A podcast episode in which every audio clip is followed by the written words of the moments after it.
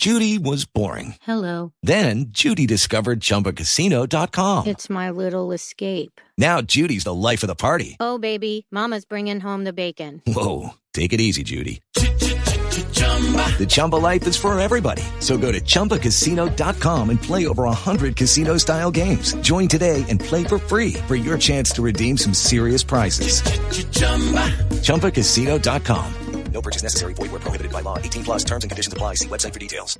I come here tonight and plead with you. Believe in yourself and believe that you're somebody. And As I said to the group last night, nobody else can do this for us. No document can do this for us. No Lincolnian emancipation proclamation can do this for us. No Kennysonian or uh, Johnsonian civil rights bill can do this for us. If the Negro is to be free, he must move down into the inner resources of his own soul and sign with the pen and ink of self-assertive manhood his own emancipation proclamation.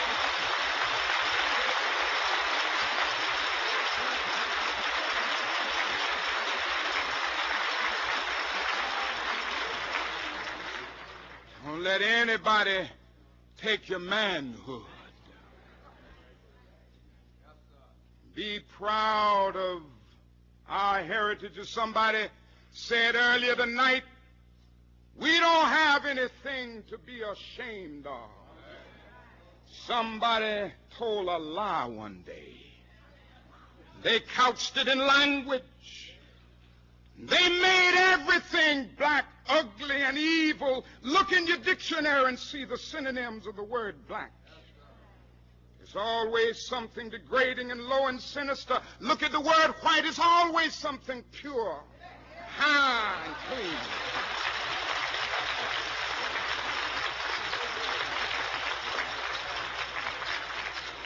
But I want to get the language right tonight.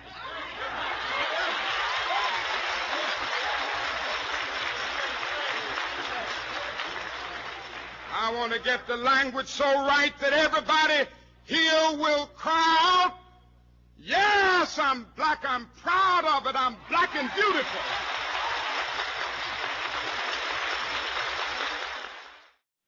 McCow's Gus T. Renegade Justice in for another program, hopefully to share constructive information on the system of racism. Thank you, everybody, for tuning in. Uh, today's date, Monday, January 16th, 2012. So I have been told. Um, excited about the broadcast. Uh, hopefully, this will be a constructive investment of your Monday evening. Uh, I anyone who has tuned in to this broadcast, uh, this is a familiar topic. Might even remind you of Danielle McGuire's visit uh, at the dark end of the street about the long legacy of black females being raped by white men, and the other side of the story with the lynchings. Uh, remember the program with uh, Monte Akers, Monte Akers, uh, Flames After Midnight, uh, early 20th century Texas. Uh, black male is accused of raping, murdering a white woman. They end up burning down a whole town common theme uh, with the system of racism. Uh, our guest for the program, excellent book, uh, again addressing this topic. Uh, our guest, uh, she's a graduate of Yale. Uh, she wrote the book, The Central Park Five, a chronicle of a city wilding excellent investigation of what happened in August, excuse me, April, April 1989. Uh, five non-white males uh, accused, ultimately convicted of assaulting, raping a white female. Very much looking to get her information. She's actually working on a documentary film on this same subject. Real pleasure to have her joining us for the evening. Our guest, uh, Miss Sarah Burns. Uh, Miss Burns, are you with us? Hi. Greetings, greetings. Good to hear from you. Um, Glad to thank be you here. so much for sharing. for sure. We're glad to have you. Um, for our guests, or excuse me, for our listeners, uh, folks out there who might not have read the book, uh, this might be their first time being introduced to your work. Uh, what background information do you think they should know about you before we get started? Uh, well, I, as you said, I went to Yale um, as an undergrad and became interested in this case while I was spending a summer working for um, some civil rights lawyers who are involved in the civil suit. These young men are now suing the city for their wrongful convictions. And so I became interested in the case and wrote my undergraduate thesis about it and just was so taken by it that I, I kind of couldn't stop. And so I ended up continuing and writing a book about it, and now I'm working on a documentary film um, on the same subject as well. On want to hop right to it. Um, I think a lot of our, our listeners, we have a lot of folks who are in the New York area who listen in, and I'm sure they remember this case, or if they're a little bit younger, they've heard about it. Uh, real pleasure to uh, get more details. Um, this program, The COWS, Context of White Supremacy, uh, I have unfortunately concluded uh, that we are in a global system of racism. I use those two terms, racism and white supremacy, as synonyms, use the same definition for both terms. Uh, the definition I use for racism and white supremacy is as follows a global system of people who classify themselves as white and are dedicated to abusing and or subjugating everyone in the known universe whom they classify as not white. Uh, do you believe that such a system exists? And do you think that's an accurate definition? Wow, that's really interesting. I, you know, I don't know. I think the interesting thing in this case um, is something.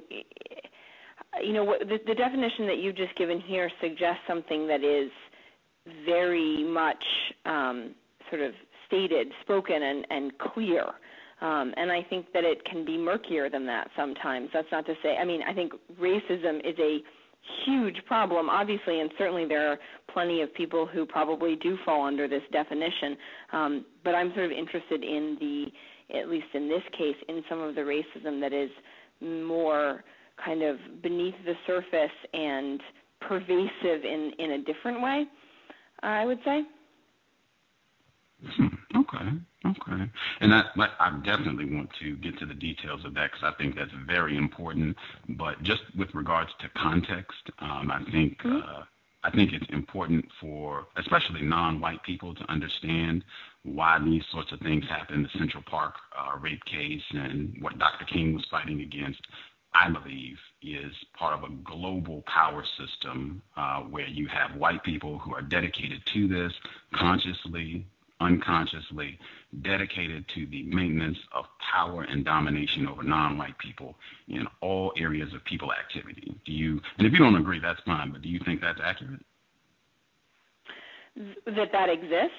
Yes, ma'am. I mean, I, I certainly, I certainly think that there are probably people who are that consciously in intending to be racist, but I also think that there's a degree of racism that is uh, probably much more common that is this sort of unspoken, understood form, you know.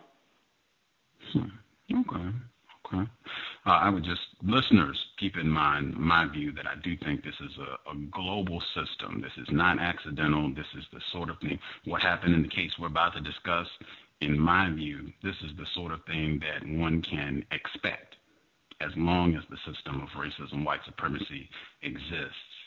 Um, I want to read a little bit from the preface uh, and then ask uh, ask my question. Uh, this is uh, page nine, the preface of your book, uh, The Central Park Five, and you write, "The media coverage was certainly not the only reason these teenagers were wrongly convicted.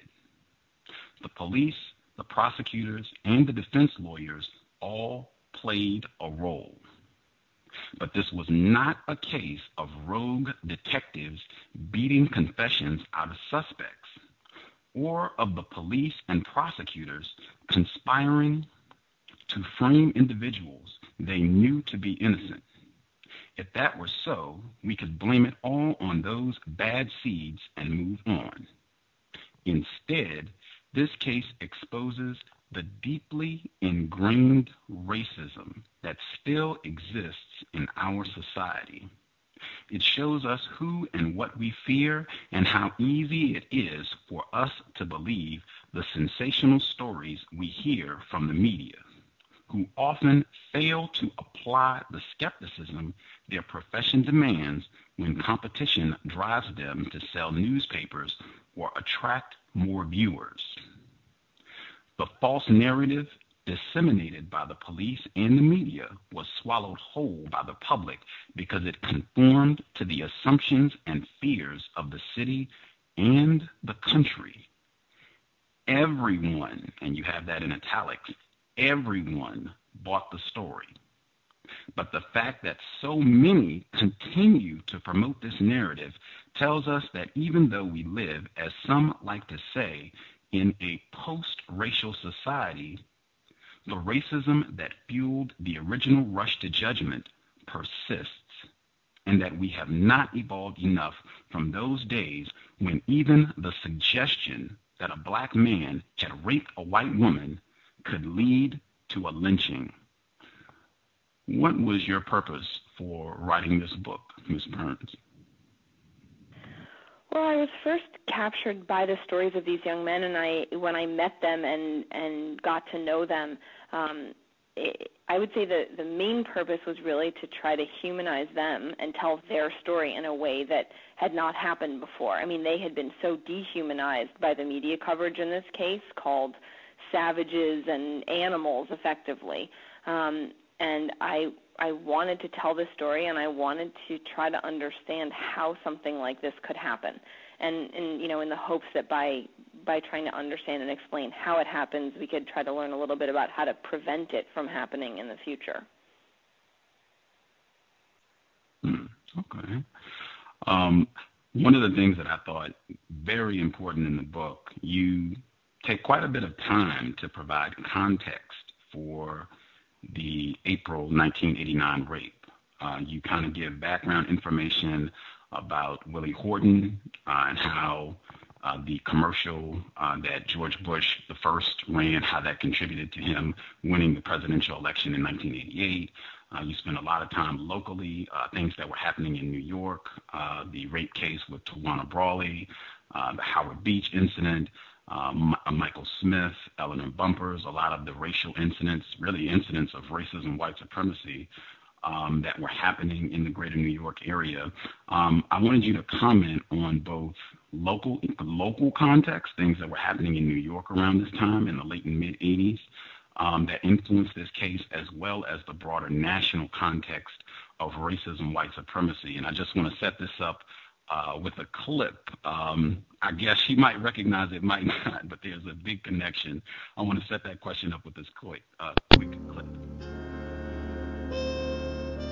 Much of the anger and resentment directed at Jack Johnson throughout his life would be caused by what one African American writer called his unforgivable blackness.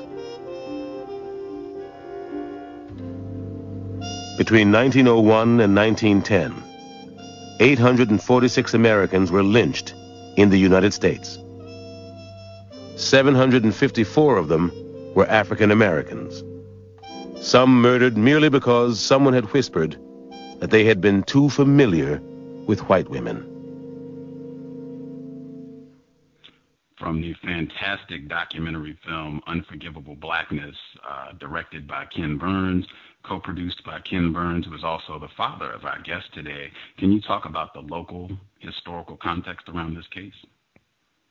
Sure. Yeah, that's a that's a great quote um, to illustrate exactly the point of this. I think that um, in this case, you know, we have it's impossible not to think back to an era when lynching was so common, um, and you know that's because the way that people reacted to this story really reflected a sort of more modern version of the same instinct i think um, that you see in the in the early 20th century and and even earlier. Um, in those cases which as as the narration there says you know just even the idea of uh, of a rape of this nature um, perpetrated by a black man on a white woman is so incendiary that it continues to bring up these same sort of instincts. I mean, eh, you know, in the Central Park jogger case, people, you know, there are all these interviews. We saw a lot of kind of man on the street interviews of people talking about how we need to bring back the death penalty. And uh, uh, I mean, Pat Buchanan wrote a column in the New York Post talking about um, how they should be, you know, horsewhipped and beaten and hung in Central Park. I mean, this is 1989, and we're getting this kind of language. Um, and so there is something about this that really upset people, and I think that you have to understand the context of, of the time in order to understand why people had reactions like that. I mean, this case does not happen in a vacuum. As you mentioned, um, it came at the end of a decade where there were some many crimes uh, that served to really increase racial tension in New York City in particular, though uh, things like that were happening across the country. But New York, especially, had these series of incidents, many of which were, as you said, and this is often coming from the police too, but white attacks on blacks. So in Howard Beach, in Bensonhurst, which is actually a little bit after this case, um, you get you know mobs of white teenagers uh, attacking black men who sort of wander into the wrong neighborhood. Um, and so that's that's a part of the setup for this. Um, but you also, I think, have to look look back much further and and consider this history of of lynching and even before. I mean, why why were whites trying to come up with these reasons to justify lynching, which is actually has nothing to do with rape. It has to do with econo- continued economic oppression, right? It's a new form of slavery. That's what lynching is. Um, and so that the sort of underlying purpose of that continues. Context of white supremacy. Um, I would definitely encourage uh, folks uh, if you read this book and other other reports, books on this topic, the Central Park rape case. Definitely the local context, extremely important. The the rape case with Tawana Brawley, um, the Howard Beach incident a little bit afterwards. Um, just what happened certainly with uh, Bernard Goetz, I hope I'm saying his name correctly, uh, white male uh, on a subway train, and he thought he was going to be accosted by these uh, black males. He ends up shooting them. Uh, he is paraded in the newspaper and media as a vigilante and right on, this guy's for justice and we're not going to take it anymore. Um, a lot of important cases around this incident. Um, you talk about how easily this fits into the historical pattern. Jack Johnson, the Scottsboro Boys, Emmett Till, uh, black person has violated a white woman. Bang, easy for white people, really everyone, white people and even a lot of black people buying into this. Oh my God, this is terrible. We can't believe they did this. The language that was used to dehumanize them. Uh, you put one of the terms in the title of your book, wilding. Uh, can you talk mm-hmm. about this language and how this impacted what happened in this case? Sure, yeah. Well, wilding is especially uh, associated with this case. In fact, it really was the, the first time that word was used broadly in the media. Um, and you know it has been since, but this case in some ways sort of invented that word in, in the way that it's used.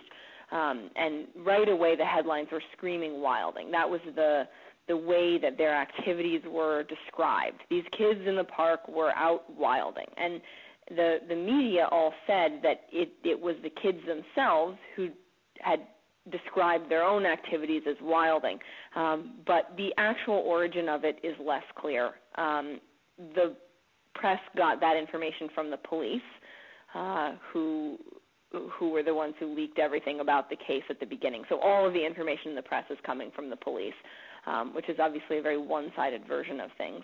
And the word wilding sort of foremost among those pieces of information. And uh, there are a few different stories about how that could have uh, come to be. One was that some of the kids, sort of before they knew what kind of trouble they were in, having not actually committed this crime, they weren't quite aware of how how deeply they were in trouble, um, had been singing the song "Wild Thing" by Tone Loc at some point after their arrests um, and that the police misunderstood that as wilding. But I've but the guys that I've talked to don't have any recollection of that happening, and so it's not clear to me that that's even the real story. Um, but they all say that they'd never heard this word before, and it didn't mean anything to them. Um, so, you know, it was actually really interesting when I talked to Korey Wise at first, one of the five.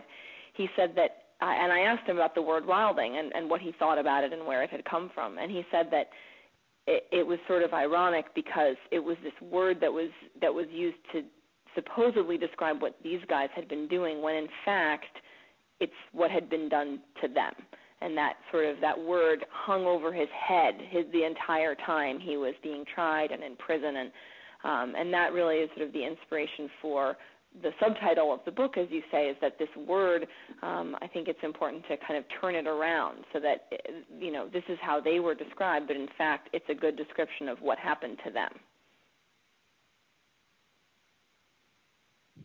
Exactly. I, I could not agree more. Uh, and really going back to what I said about the system of white supremacy, guaranteed to produce this, uh, especially if you pull out and don't look at this in isolation. Uh, even you can fast forward to what happened with uh, Tiger Woods. Um, just sad illustrate. You can get her father's uh, documentary film, Unforgivable Blackness, and just see the pattern. It's glaring to be expected conduct.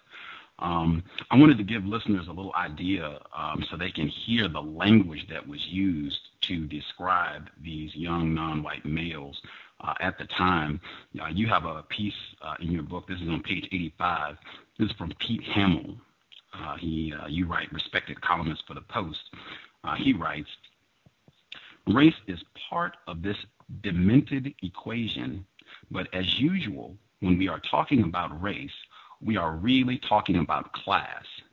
These kids came into Central Park from the north on Wednesday evening, and according to the cops, they had a loose plan of battle to go wilding against the rich. The details didn't matter because there was no script, but they were coming downtown from a world of crack, welfare, guns, knives, indifference, and ignorance. They were coming from a land with no fathers. They were coming from schools where cops must guard the doors. They were coming from the anarchic province of the poor. Nothing is a real defense in this sick world in which we now all live. Everybody is vulnerable. The black poor, most vulnerable of all. It is no consolation to say that we've seen this coming from the mid 60s and nobody did anything serious to stop it. Now the fierce and terrible future is here. You reap what you sow. Can you talk about how and I mean major articles, headline articles coming out daily for weeks on end about this case, national coverage in People magazine with this sort of language. I mean, you got almost every common stereotype about black people in this one paragraph. Crack, welfare, mm-hmm. guns, knives, no I mean, can you talk about the impact that this has on people both consciously and subconsciously? Yeah, absolutely. I mean, I think you know, and that's that's a great example of one of these things where you know he's he's talking about it almost in, in a sense of trying to understand how this happened. But what people forget and and don't even look at is the fact that obviously these are stereotypes. These th- these descriptions don't apply to these kids um, who came from you know a variety of backgrounds, but not nothing like what he's describing there, and that those those words that he uses do, I think, have a powerful effect. And, and I mean, I argue in the book that it's um, uh, and sometimes an indirect effect. You know, as I said, as you you read from that section in the prologue, that you know, I don't think this is as simple as you know a couple of rogue uh, racist cops framing people they know who are innocent. It's this sort of pervasive sense of um, everyone going along with this narrative that's sort of concocted by the police and disseminated through the media. And it's things like this not just these sort of the specifics that the police put out there but people like Pete Hamill and not just Pete Hamill but many many columnists. Um, I mean Bob Herbert uh, wrote some terrible things about them um, in his column as well. But that these things I think do have an effect, a, a sort of broad effect, right? So, so, many people read these things, take them in, and sort of um, take them on, begin to believe them. They're uh, so widely believed in that sense, and it it's things like this that make it easy for people to assume that these kids did it and continue to believe that even when the evidence points otherwise, when the DNA evidence comes back and it's negative. You know, that's a, that seems like an obvious moment to to question this story. But no one really does. And to me that is where this kind of language that you just read from from Pete Hamill and others I think begins to really be this kind of insidious problem which is that people believe that and then it becomes true for them and so they will they will go along with this story no matter what because it makes sense to them mm. Um, I I would just throw in this is my one cent. It makes sense under a system of white supremacy. It fits it fits the tired, redundant logic of how racists think programs everyone, white and non-white people, to see the world. The dangerous black rapists are going to do something to the white. It's in Birth of a Nation. I mean, it is it is ubiquitous in the system. Um, the victims, five victims in this case, make sure I get name everyone. Antron McCray, excuse me, these are they're the victims, and they would be considered uh, eventually. They are certainly they are certainly victims, yeah. Um, the the non-white victims in this case who were arrested and convicted wrongfully: uh, Antron McCray, Kevin Richardson, Korey Wise, Yusef Salaam, and Raymond Santana, uh, the five who were falsely arrested, convicted, later uh, had those convictions vacated. Um, I want to talk a bit about their treatment by enforcement officers, uh, just based on the research that you did around these uh, confessions and the attitude that the enforcement officers, uh, just based on your research, how you think they were treated and what happened around the confessions that were made. Sure. Well, I think you know, as I as, as you read from that introduction before, you know, it's not just as simple as having confessions beat out of them. And so, what happens in those interrogation rooms is is much more complicated than that. Um, but I think it's it's part of a system that is not uncommon. The way that these interrogations were taken, um, and we know that they the these strategies for extracting confessions can and do lead to false confessions, as they did in this case. Um, some of the kids, I mean Kevin Richardson in particular, when he was arrested, he was um, he was leaving the park and was chased by the police, who tackled him and hit him across the face.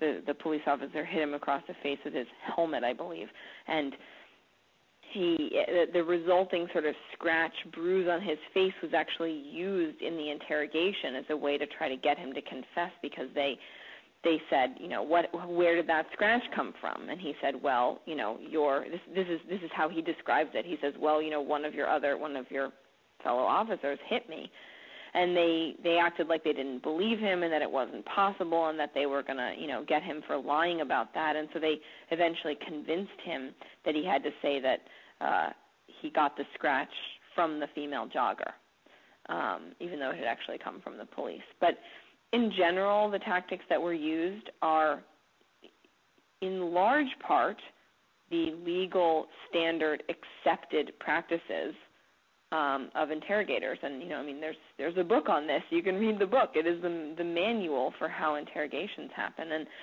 a, a lot of these interrogations sort of followed that rule. And I think that the places where they strayed from that and and pushed beyond that, which I certainly believe that they did, came in the form of in some cases separating these kids who were for the most part under 16 and therefore should have had parents present at all times um, that they use sort of trickery to kind of keep the parents out of the rooms. Even though in theory they had invited a guardian to be present, they would ask them to leave and then continue the questioning and stuff like that. Um, that's one way.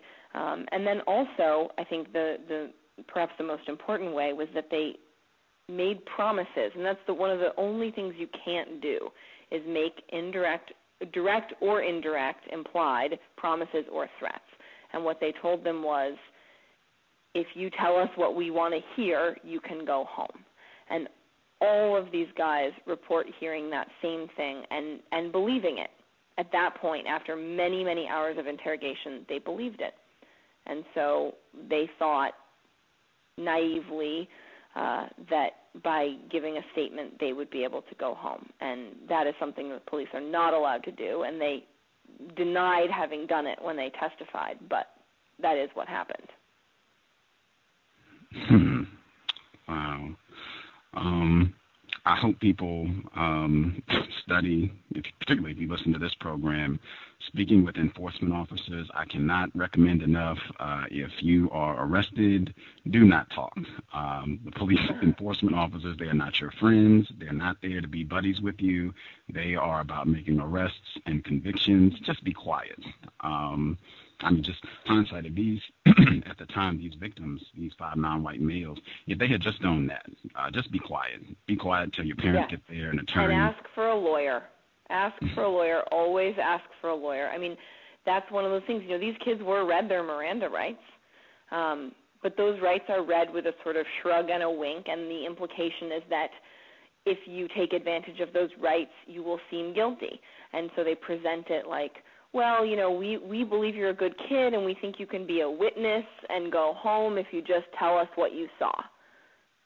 And, you know, after 12 hours with no sleep and no food, that suddenly sounds appealing and suddenly you've got someone who seems like they're in your corner and they're offering you something uh and it's not true.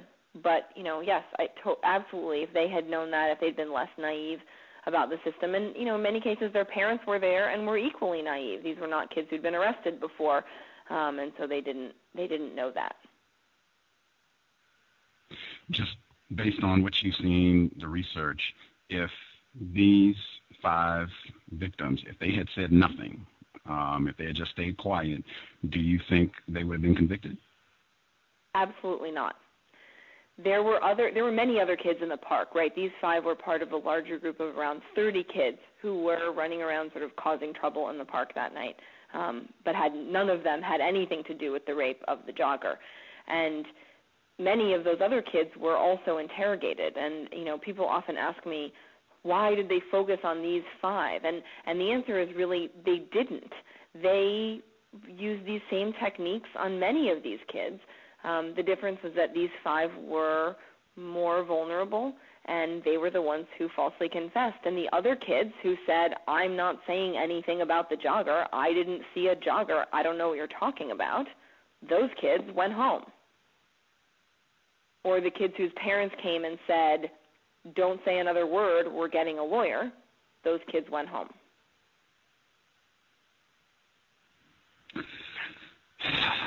be quiet, don't talk, get a lawyer, know when to be quiet, definitely. Um, I wanted to, and I did want to ask you about this because um, you you just referenced uh, the victims at the time as kids, and. This uh, this is on page 61 and 62 of the book, uh, where you are talking about the defendants, uh, and you write that each cried the simple des- desire to go home as a motivating factor in his confession. After the grueling interrogation, the hours without food, the terrifying encounters with those playing bad cops, the bone weary fatigue they all felt, and for some, the complicated signals they were getting from their own parents and guardians, these young men wanted a respite to leave the interrogation room and to seek the shelter and protection of their families in a familiar setting. The detectives implied, suggested, or stated that they could be witnesses or that if they told the truth, then they could go home. Despite the restriction on implied promises, desperate for a way out, the naive teenagers relented and gave the detectives exactly what they wanted. Uh, I also wanted to throw in as well one of the victim's parents um, unfortunately counseled uh, his child to go ahead and just agree with the enforcement officers um, so that you know this would help expedite things, which turned out not to work in his favor at all. Um, you a few times in the book reference the defendants as young men, and it just stood out to me. Man, these are not men. These are children Kids, Children. as you said, teenagers, adolescents, these are not men. Uh, just the Yeah. incorrectness. And I mean, people clamored at the time. Let, these are adults. They're going to be tried as adults. They're not juveniles. The crime is not juvenile. I think you mentioned some of the signs and what have you. That rape is not minor. Um, can you talk Mhm. about that a little bit? Yeah, I think it was it was really forgotten in the media coverage how young they were. I mean, they were 14, 15, and 16 years old, and um, incredibly naive. I mean, that is so young, as you said. They are they were children, um, and they. I I think the way that the story was covered, that was often forgotten, and so um, just in the way that that the papers rarely use the word alleged, which you know they should do and of course they didn't. They also didn't really discuss how young they were, and so I think that was often forgotten. And there was a sense that they were these sort of menacing thugs. That was the way that they were portrayed. Um, you know, which which comes down to the way they're depicted too, just graphically. I mean, they're you know they they use these photos taken at the perp walks you know, and they shoot them up at this high angle, looking up at them as they sort of contort their faces, and you know, it's such a um, inaccurate description of, of who they were then, these little children who were terrified of their surroundings and, and totally naive about what was going on. Wow.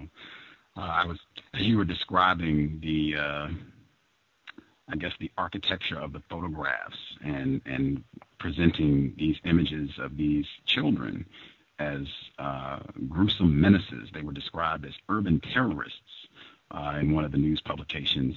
Um, I guess if I could make that, that one request in the documentary film, uh, at least the parts where you're talking, or if you have narrative, if we could not reference them, even young men, I think is not. It's just not accurate. These are ch- kids, as you said. Is that one request we can make for the documentary? well, um, we actually don't have any narration in this documentary, believe it or not. Um, Okay. It's a little a little different. So um, it's it's really them telling their own story. Wow. Okay. So you actually get to hear from the five uh, males in this? Yes. in the doc- Yeah. Wow. Wow. All five of them. definitely will be looking forward to that. Um, wow, I want to also make sure I give out the number in case folks listening in. If you all have questions you'd like to ask uh, Ms. Sarah Burns, the number 760-569-7676, and the code is 564943 pound. Uh, if you have a question, just press star six. Those of you on the TalkShoe line, just press star eight if you have a question. Um, I wanted to read. I thought this was. Um, I'll just read and, and then get your comments. This is from page 89, uh, the Central Park Five. Uh, you write that another discussion was playing out in feminist circles, where some voices were calling for the rape to be seen as a crime against women and not to be defined in racial terms. In one of the few serious considerations of this perspective, the Village Voice dedicated a special section to the case on May 9th and included five pieces by women to highlight their perspective in the discussion. One article noted that we live in a pro rape culture. This is not an issue of race, but of gender. Like others, the author pointed out that there is much less tolerance for racism than sexism in the black community. Another article in that Village Voice issue expressed one woman's complicated reaction as an African American. She felt torn between her race and her gender. To badmouth the youths means taking a chance that my language might be used against me, against blacks. If I remain silent or hem and haw about the outrage against women, then again I am in danger. The feeling that a choice had to be made in how to define this terrible crime ignored a central issue. Of course, rape is a crime against women, and combating rape and the ways that our society deals with it has everything to do with changing cultural attitudes about women.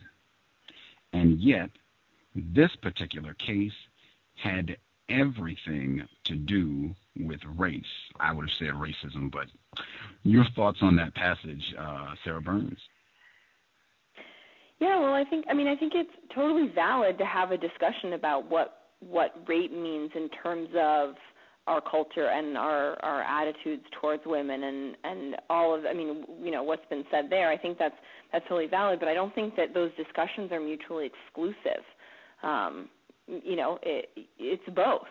And so um I think it's uh, uh, sort of unfortunate that you know there there were also protests outside the courtroom during the trials about um, how you know we needed to look at this, you know, make this only about the victim and only about you know how how that had happened and who she was and that kind of thing. It's like this is a valid point also, but it's not the only point. Um, and so I think it's just really important to to consider both of these perspectives.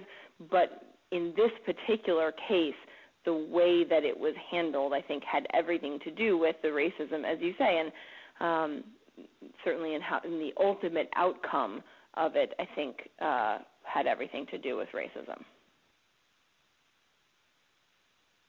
Um, I would even, uh, I, I think it's valid, but in a way, I would have strong challenges for that because even this this Village Voice piece, which is very important, addressing the issue of rape, uh, and I would agree this is definitely a pro-rape culture, uh, but I would point to the fact that the white supremacy that dominates every aspect of this Central Park rape case, the fact that this is what allowed, this is what prompted this piece to come out, and not, as you point out, there were tons of rapes uh, happening. Uh, you point out some of the more grisly incidents of a female being raped and thrown off a building, uh, and there was no mm-hmm. public outroar about this. I think this was a black female. Uh, there was no yes public uproar about this. The Village Voice didn't do a major piece on this being a pro rape culture in response to a black female being raped. Right. Uh, I don't even think that came out recently with uh, Nafissatou Diallo and her case against Dominique Strauss-Kahn that, you know, hey, this is a pro rape culture, and I don't think all of that happened then either. Um, your, Absolutely, your and, and that's why this case is all, you know, you, you have to look at this through the lens of racism because – it would not have gotten the coverage or attention that it did if not for the various races of the alleged perpetrators and the victim. It simply wouldn't have, and, and and that's the proof. I mean, if you have any question about that, the fact that you know a black woman was raped and thrown off of a, a roof um, just I think two, about two weeks later, and it you know it was a, a inside the fold headline um, one on one day uh, that tells you a lot about why people are paying attention to this case. Wow. I want to uh, I want to throw out a quiz, pop quiz for Sarah Burns. Um, this was a super important point that you made in the book, uh, and I really want you to spend some time. But I want to see if you can pick it out. This is from the uh, NPR. They did a story on your book, um, not too, just a few months back, and this is what they say. Uh, they write uh, Central Park 5, A Chronicle of a City Wilding, is not about the heartbreaking assault and subsequent heroic recovery of Patricia Meili, a white 28 year old victim of the notorious crime. It is the story of the five African American teens who were convicted of her rape. Uh, what is incorrect in the sentence I just read? What is incorrect? Yes, ma'am. Ah, yes. The the fact that they were all described as African American. A plus. I was certain. Why is that such an important aspect? Uh, do you think in this case? Well, because it it was also forgotten in the coverage of this case. So um, Raymond Santana, uh, one of the five, is uh, of Puerto Rican descent, um, and it was they were often sort of lumped together as black in this this in order, in some ways, I think, in order to be able to apply those stereotypes that Pete Hamill wrote of, um, sort of uniformly to this group, um, and to be able to kind of see them as just all the same. I mean, there was no, you know, there was some coverage that talked a little bit about where they came from and who they were, but it was so, it was such a blip relative to the to the rest of the coverage. Um, and it often got some of those details wrong anyway. Um, that it, it was easy to just kind of lump them together and, and put them aside as this thing that people thought they knew who they were and where they came from.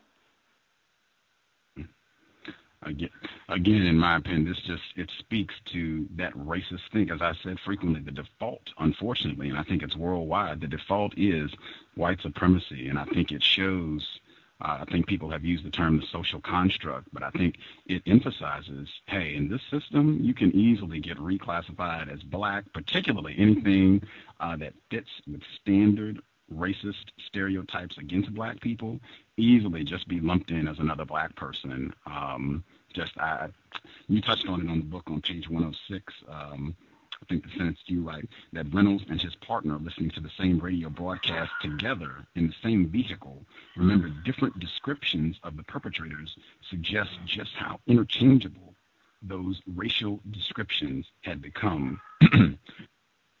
Very important point, I thought. Um, just in, ter- in my opinion, just in terms of the overwhelmingness of how much racism influenced what happened in this case, and obviously influencing an incorrect judgment convicting these five males. Uh, the actual person who raped uh, Miss uh, I hope I'm saying her name correctly, uh, Matias Reyes, um, mm-hmm. serial rapist, uh, had been in operation in the area where the Central Park rape took place. Um, you write, in my opinion, pretty strongly, uh, suggesting that someone should have picked up the connection that, hey, maybe this Reyes guy should be a suspect uh, in the Central Park rape case. Can you talk about how he was just totally missed uh, in all the furor about these five non-white males? Yeah, absolutely. I mean, he uh, raped a woman in Central Park just two days before he raped the Central Park jogger. Um, and that that attack was sort of interrupted, and so it wasn't. Um, it didn't have quite the same brutal end. Um, but he did sexually assault a woman not far from the spot in the park, and that victim was able to give a description to a detective about her assailant that described the stitches that he had on his chin, fresh stitches. And the detective was able to go to local hospitals and found that a young man that fit the description who had these stitches on his chin um, and, and found his name, Matias Reyes. Um, and that was never followed up. Um, but even if even if that one wasn't enough for them to try to to try to follow. Um, you would then think that after the Central Park jogger rape, which was going to get headlines sort of regardless of who the uh, alleged perpetrators were, um, that they could have found this guy if they hadn't been so blinded by their by by how sure they were that these kids had done it. They could have found him. It would not have been difficult. They had his name in the file um, and you know they could have not only prevented these kids from spending their adolescences in prison, but they also could have prevented the crimes that he committed after he raped the Central Park jogger, which are horrific and included stabbing to death, raping, and then stabbing to death a pregnant woman with her children uh, in the next room. So, I mean, tragedy on top of tragedy in this cases in this case. Uh, you know, is that these crimes could have been prevented if they had done done proper police work here. Mm. I want to just make two statements, and, and, you can let me know if I'm being truthful. Uh, I would say dedication to white supremacy is responsible for these five non-white males spending unnecessary time uh, behind bars and uh, Matias Reyes being allowed to roam free and continue raping, even murdering other victims, dedication to racism, white supremacy. Is that an accurate statement based on your research? Well, sure. I mean, I, you know, that that's sort of your definition, and, and I think that's a, that's certainly a, an interesting one.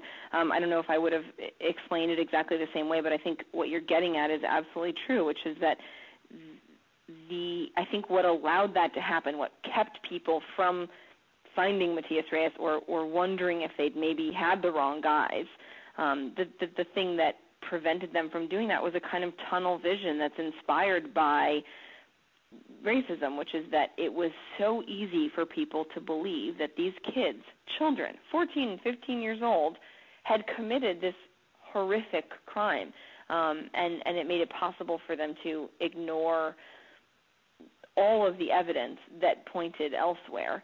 Um, the fact that the forensics didn't match, that there was no blood on any of their clothes, even though she had effectively bled out.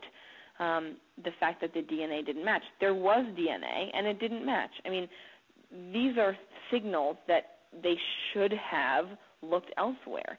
And you would hope that any decent prosecutor or detective would have had second thoughts about that. And and I believe that they didn't, um, or at least didn't admit to having second thoughts, um, in part because they it, because of these stereotypes that we were talking about before, and that it was very easy for them to believe. They were so sure that these kids had done it because it fit some kind of profile that they believed. Context of white supremacy. I do see a hand on the switchboard. The person that called in, uh, M1, M1 on the TalkShoe line. Did you have a question? Oh, where? Can you turn your radio down if you're listening? M1, did you have a question for Sarah Burns? Oh, yes. Yes, I do. Uh, good evening, all. I living here in New York, and I can honestly say, being one of the few supporters of those young men, even back in 1989, while I was happy the convictions were overturned, it really didn't bring me any joy simply because they should not have had to go through this. Uh, two questions.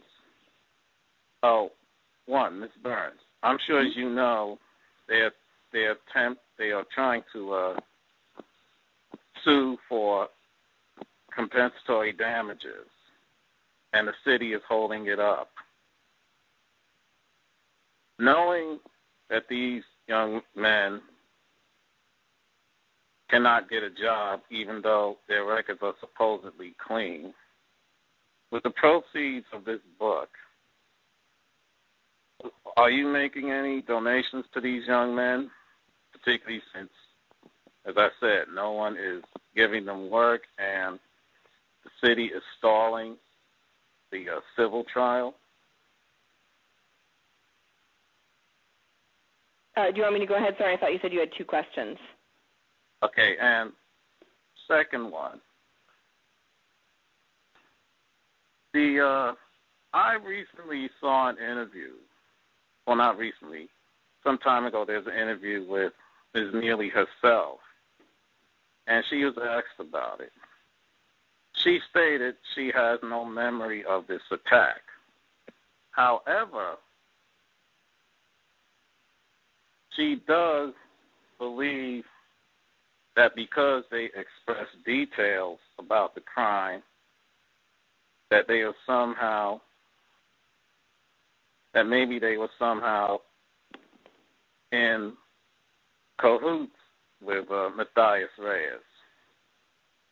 Now, to me, you may not agree with me that I believe she was being racist because even if if you don't, even if a person doesn't have a memory of attack,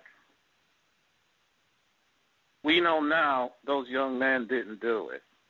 So why would she con- continue to believe the narrative that they somehow have a part in this and not help them get some sort of economic justice?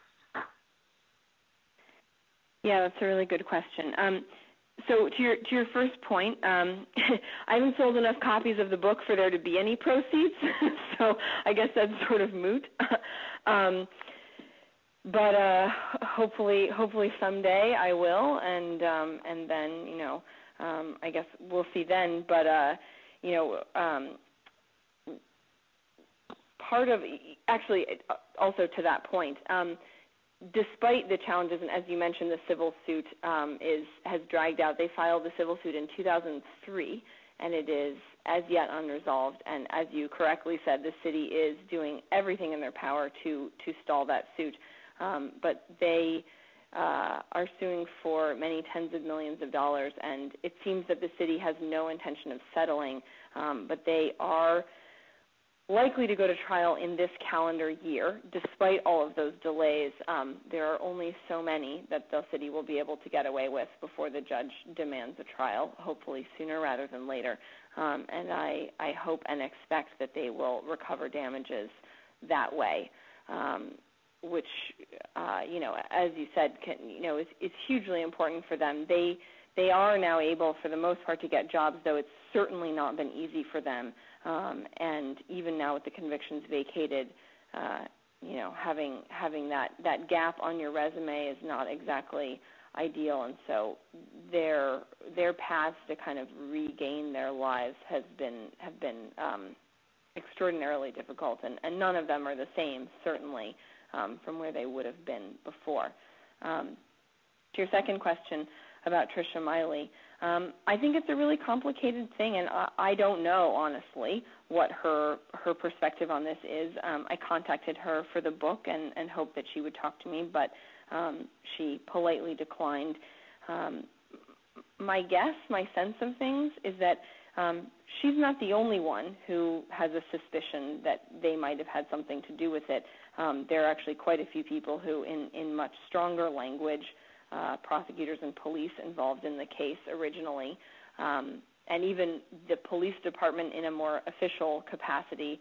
Uh, they did a their own review of the case that effectively concluded that the five had actually done something to the Central Park jogger, if not the the bulk of her attack. Um, there are quite a few people out there who still make the argument that they had something to do with this, um, despite, as you said, the clear evidence uh, of their innocence. And so I think that's out there. And um, why Trisha Meili maybe believes that, I mean, she's made sort of comments uh, uh, that that do suggest that in a couple of cases. Um, I really don't know. I only wonder if maybe the the people who were sort of her um, protectors, you know, I mean, who, who were her advocates in that setting, still have some, uh, you know, she still sort of values their opinions, and they're the ones who are out there saying that these kids remain guilty in their minds, um, which I think is really another tragedy. Okay, so so you so you don't believe that she is is being racist in her assumption that that it's being forced upon her. Because I mean, well, no, if she came out and supported these her. young men, if she came out and supported these young men, believe me, it the suit they would have would would, would proceed like wildfire. Well, I don't know. I mean, I, I think I, I, I that may be true, but I, I, I actually think that the resistance from within the city is much more powerful than that. I'm not sure how much help she could be. That said, I, I don't think she's being forced to say anything. Certainly not that, and I really don't know. But um, it's certainly possible that her assumptions. I mean, you know, look, I, I can't say anything bad about this woman. She survived amazingly survived a absolutely horrific attack um and and and made a really amazing recovery. And for the most part has chosen not to talk about this. She she speaks about her recovery um as sort of the survivor of a traumatic brain injury and how she came back from from these injuries. I mean she was as close to being dead as you can be and survive. Um and you know i have no idea what that's done to her um, psychologically and how complicated that is, and I, I wouldn't even begin to speak about that. All right, thank you. Someone else can continue if they want to. All right. Thank you for the question, sir. Uh, context of white supremacy. Again, if you're on the TalkShoe line and you have questions, it's star eight. If you're on the 760 number, it's star six. If you have questions, star six. If you're on the 760 area code. Um, again, just to give some of the context, because I think I think it's important to kind of keep in mind the things that were happening uh, during the trial, around the time of the trial. Uh, this is on page 129 from your book, chapter 5. Uh, on the evening of August 23, 1989, just four months after the rape in Central Park, another racially charged incident added to what seemed like a growing pattern in New York City. Four black teenagers went to the mostly Italian neighborhood of Bensonhurst in Brooklyn to look at a 1980, 1982 Pontiac that had been advertised for sale a group of white teenagers from the neighborhood were out with baseball bats awaiting the arrival of some other black kids who were rumored to be coming for the birthday party of a girl from the neighborhood. When the four young men walked past, the group surrounded them. Someone had a gun. One of the four, 16-year-old Yusuf Hawkins, was shot twice in the chest and was dead before he reached the hospital.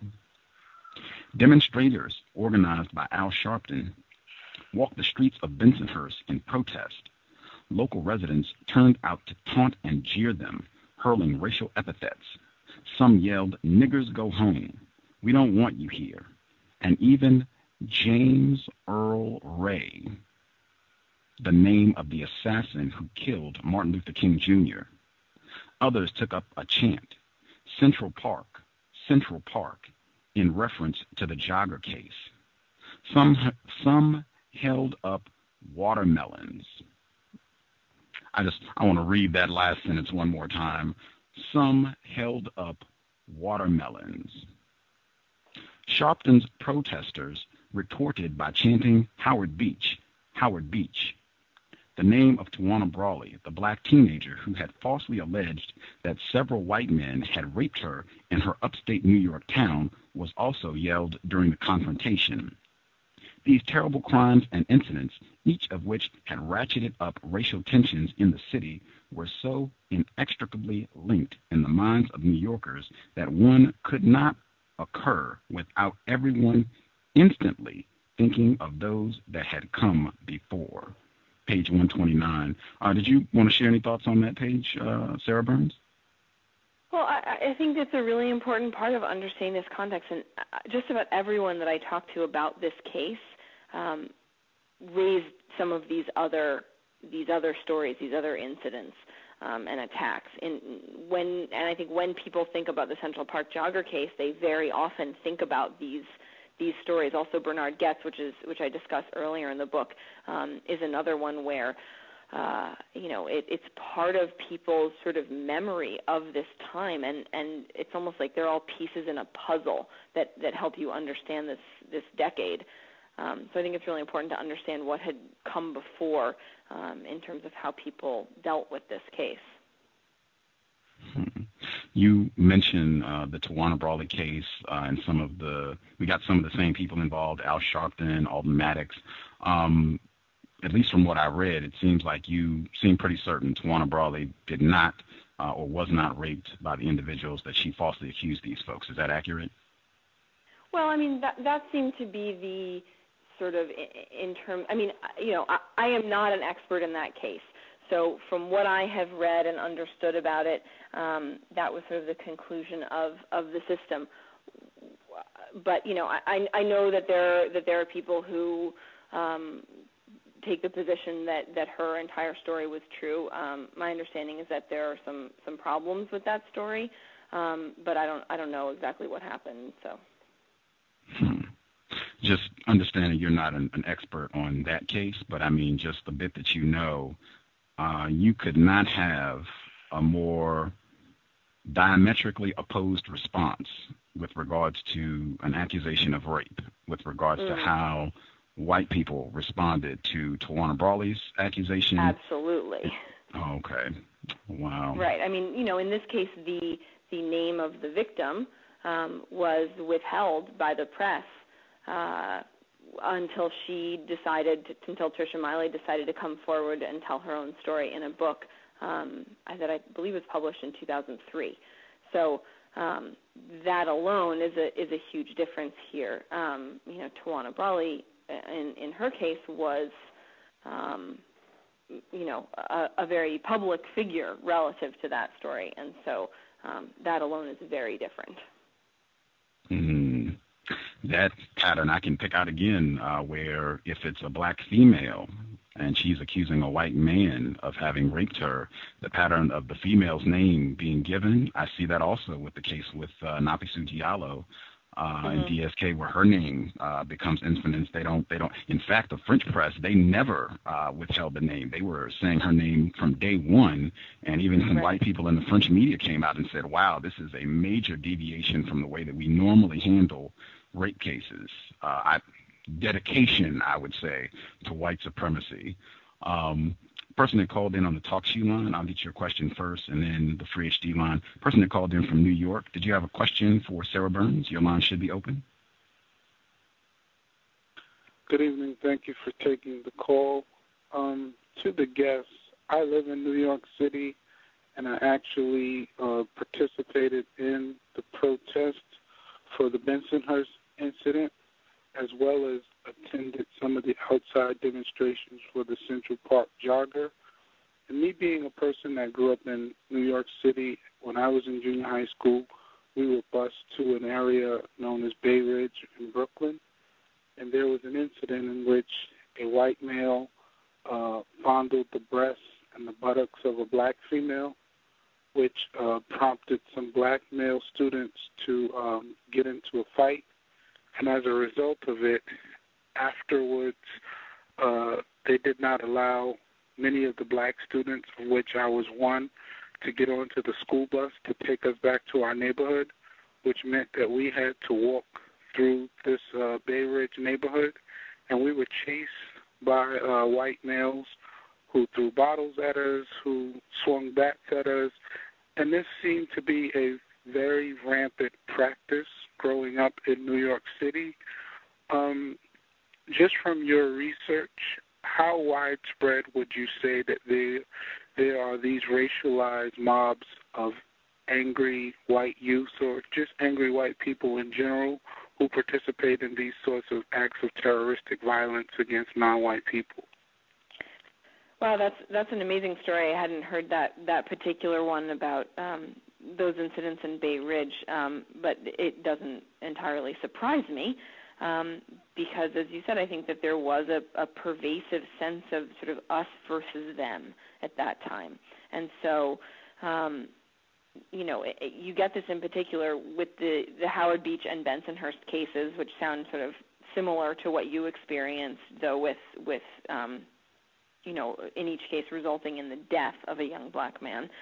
Um, that you get these sort of these neighborhoods that are so deeply segregated and suspicious. Um, and that that has to do, I think, and I, I talk about this a little bit in the book of, of how as the city changed through over the decades, not just in the 80s. You know, you get these sort of um, white ethnic enclaves where where people have been sort of where they feel I think kind of embattled or something. I mean that that was the sense that I got in the way people talked about these cases and um, there was really this us versus them thing. And so I don't, you know, I, I haven't done enough research to know about sort of statistics about that beyond these well-known cases um, that that did make it into the press. But I'm sure that there are many more stories like yours um, where where things like that happened, um, particularly in these neighborhoods in the outer boroughs where um, things become very segregated and divided, not just by race but by ethnicity too. Well, would would you say that uh, when you're specifically speaking about uh, those who classify themselves as white, one of my observation is that it seems to be those who are what they would consider lower caste whites, meaning um, Italian, certain ethnicities, or even Irish, that they seem to respond with an extreme level of prejudice as opposed to the stereotypical WASP. Would uh, would you say that that is an accurate statement or inaccurate? Well, I mean, these cases that we're talking about, um, Howard Beach and Bensonhurst, in your case, you know, these these are taking place in blue collar, working class, white ethnic neighborhoods. Um, you know Howard Beach and Bensonhurst both being, I believe, predominantly Italian. Um, so that that does seem to be the case. I don't know if uh, you know I don't I don't know that I would entirely generalize, but it certainly anecdotally seems to be that that that's um, happening in in working class neighborhoods. And I mean, this is this is sort of above my pay grade. Um, I'm sure there are academics who could speak to this uh, more effectively, but I do think that that is an interesting observation, and and the fact that um, that, that that's where it's happening. I mean, you're talking about economic competition often um, when you're talking about these things. And so even, you know, this obviously goes back to these, you know, centuries of racism in this country, but even that is a result of economics, right? I mean, slavery and and as I, I mentioned earlier, you know, lynching was a means of oppression that was rooted in, econ- in, in the need for economic oppression, right? sharecropping and you know these these ways of keeping black people oppressed as cheap labor in this country is where these sort of justification for lynching comes from right and if you think about it this is this is maybe connected to where you get working class neighborhoods where people are concerned about um their jobs and and things like that that that seems to seems to I'm saying amplify this kind of racism so I don't know. I mean, I, I think it's a really interesting question. Um, then I am not an expert in that, but but you raise a really interesting point. Okay, thank you. Uh, person who called in. Oh, uh, last uh, LBM. LBM, your line should be open. Yes. Gus. Yes, ma'am. We can hear you. Oh, okay. All right. Um, uh, Ms. Burns. Can you hear me, Gus? Hello. Yes, okay. hi. Okay, um, my question. Um, white females have historically practiced racism against black males with their power to falsely accuse. Do you think white females continue to have and exercise that power? Uh, I mean, I, I have no idea. I mean, I, you know, certainly there are there are examples of that in history.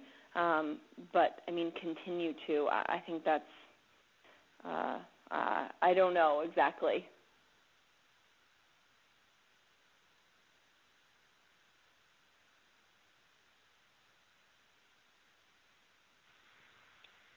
Uh, LBM, are you satisfied? Uh, did she answer the question? No. She said no. She doesn't think white females continue to have that power.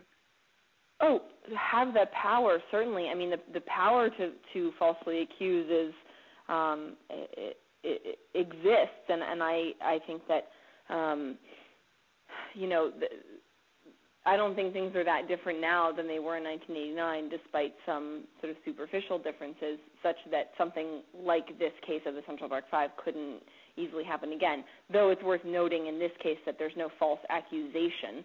Um, only uh, a false assumptions on the part of many people that these guys were guilty. But the jogger herself was in a coma, and so there was there was no accusation in this case. But I do think that something like this could happen again, and certainly the the power to falsely accuse um, and and create a um, a miscarriage of justice, I'm sure exists.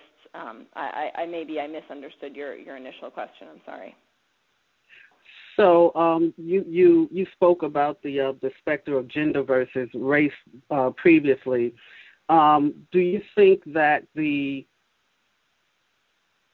do you think that the racism of white females uh, trumped the supposed patriarchy of black males? Well, again, as I said, in this case, there was no false accusation. Um, so I'm not sure. I, I don't think we can accuse the victim in this case of, of participating in that false accusation and you know in, in the assumptions and their guilt in any way. Um, so I, I'm not sure that that really applies in this case. No, not not not not pertaining specifically to this case, but as as Sorry. as as general phenomena.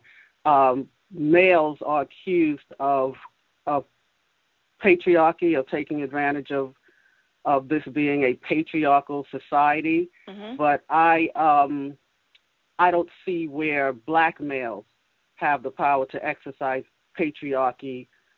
Certainly not over white females. So what I'm asking you is, mm-hmm.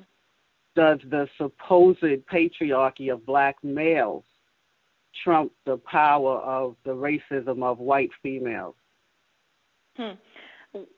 That's a really interesting question, and um, I don't know. I'm not sure I have a great answer for you, um, but I think it's certainly worth a discussion. I mean, uh, that's it's it's a it's a great question, um, but I, I, I'm afraid that I'm I'm no expert here. Um, but certainly, I think that it's I mean I think the way that you're describing is a really interesting way of looking at something that that we've always thought about in terms of who who sort of holds the most power in our society um, and I think that, that that this is the one place where there's an interesting uh, as you said these sort of different kinds of power that come from from gender and from from race and ethnicity and stuff and um, I don't know it's a very good question so even in, in terms of, of looking at it uh, again historically, the uh, the Scottsboro boys, um, you know, Emmett Till, uh, mm-hmm. you know, just a, a, a whole series of of black males. It it it seems clear that them being male didn't help their causes mm. at all. Absolutely, and, and the Scottsboro Boys is a, is a great example of that. Um, you know, two white women who who make a completely false accusation, um, and you know, I mean, even you know, one of them even recanted, and it still took decades for the last of the Scottsboro Boys to to be released from prison. Um, and so I think that that does, to your point, shows really how how that how powerful that ability is to falsely accuse um, and how, how long that stain can linger.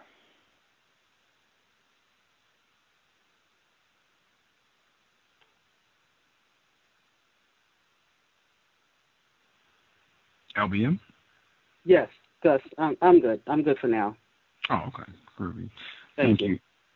Thank you. Thank you. Um, any of the folks, if y'all have questions, uh, again, the free HD line, the number 760 569 7676 and the code is 564943 pound. Uh, if you dial that line and you have a question, star six, star six. If you're on the TalkShoe line, star eight. If you have a question, uh, I wanted to get your feedback on some of the defense attorneys uh, in the rape case. Um, this is on page 100 of your book. Um, you're writing about one of the attorneys, Howard Diller. Uh, Kevin Richardson's family found Mr. Diller uh, through a relative, but they were soon unhappy with him. Diller was a rotund 60 year old white man with a toupee, and he seemed more interested in self promotion and ingratiating himself with the media than in defending his client. He'd been an FBI agent earlier in his career, but now worked more on drug cases as a defense attorney. Uh, and this goes on, this is on 101 and 102. The day of the arraignment, Kevin Richardson's lawyer, uh, Howard Diller, released Kevin's written and videotaped statements. He claimed that the statements exonerated his client, as Kevin denied raping in as Kevin denied raping the jogger in each. Nonetheless, releasing the tape in which Kevin described several boys chasing down, attacking, and raping the jogger did nothing to help prove his client's innocence, especially when the media cherry picked the most devastating parts.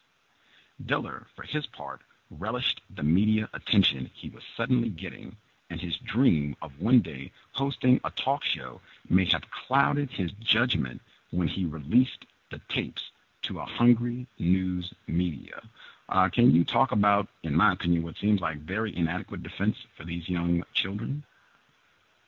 Yeah, absolutely. I mean, you know, I think their their lawyers had had varying degrees of skill and experience in this thing, but for the most part, um, were in over their heads. Um, the one lawyer who was uh, court appointed, he was a you know in private practice, but who was paid by the court, uh, Mickey Joseph.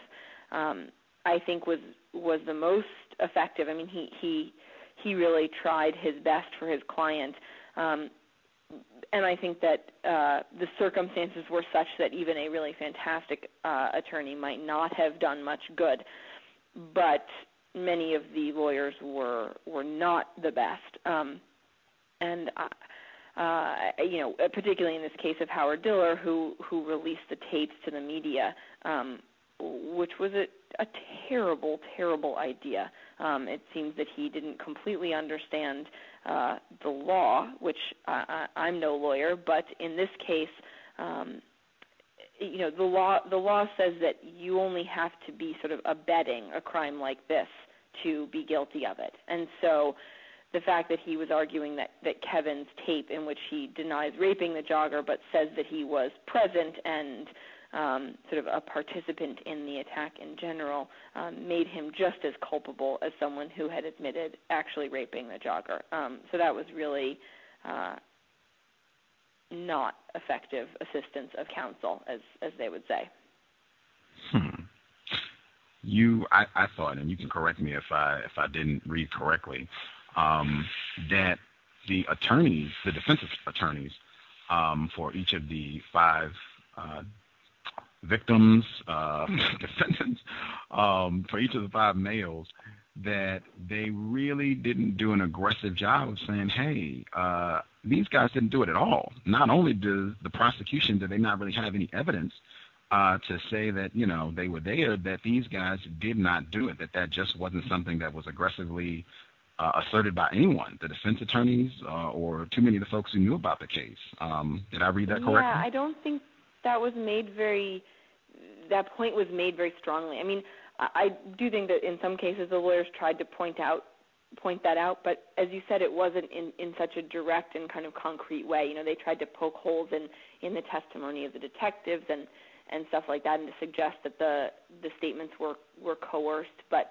um no, I mean, and uh, there's one sort of interesting version of that, which is that you know these kids were in the park, and some of them, this this larger group, committed some other crimes in the park that night of of a different nature, um, harassing and in some cases assaulting uh, men. A, a jo- in one case, a jogger who was beaten up, and another man who was beaten up walking through the park by this this larger group of teenagers. It's not clear whether these five had anything to do with that, but you know there were other crimes committed. And um, you know, it's an interesting point that that has been made, which is that they might have argued that uh, essentially that these kids couldn't have been attacking the jogger because they were in another part of the park committing other crimes.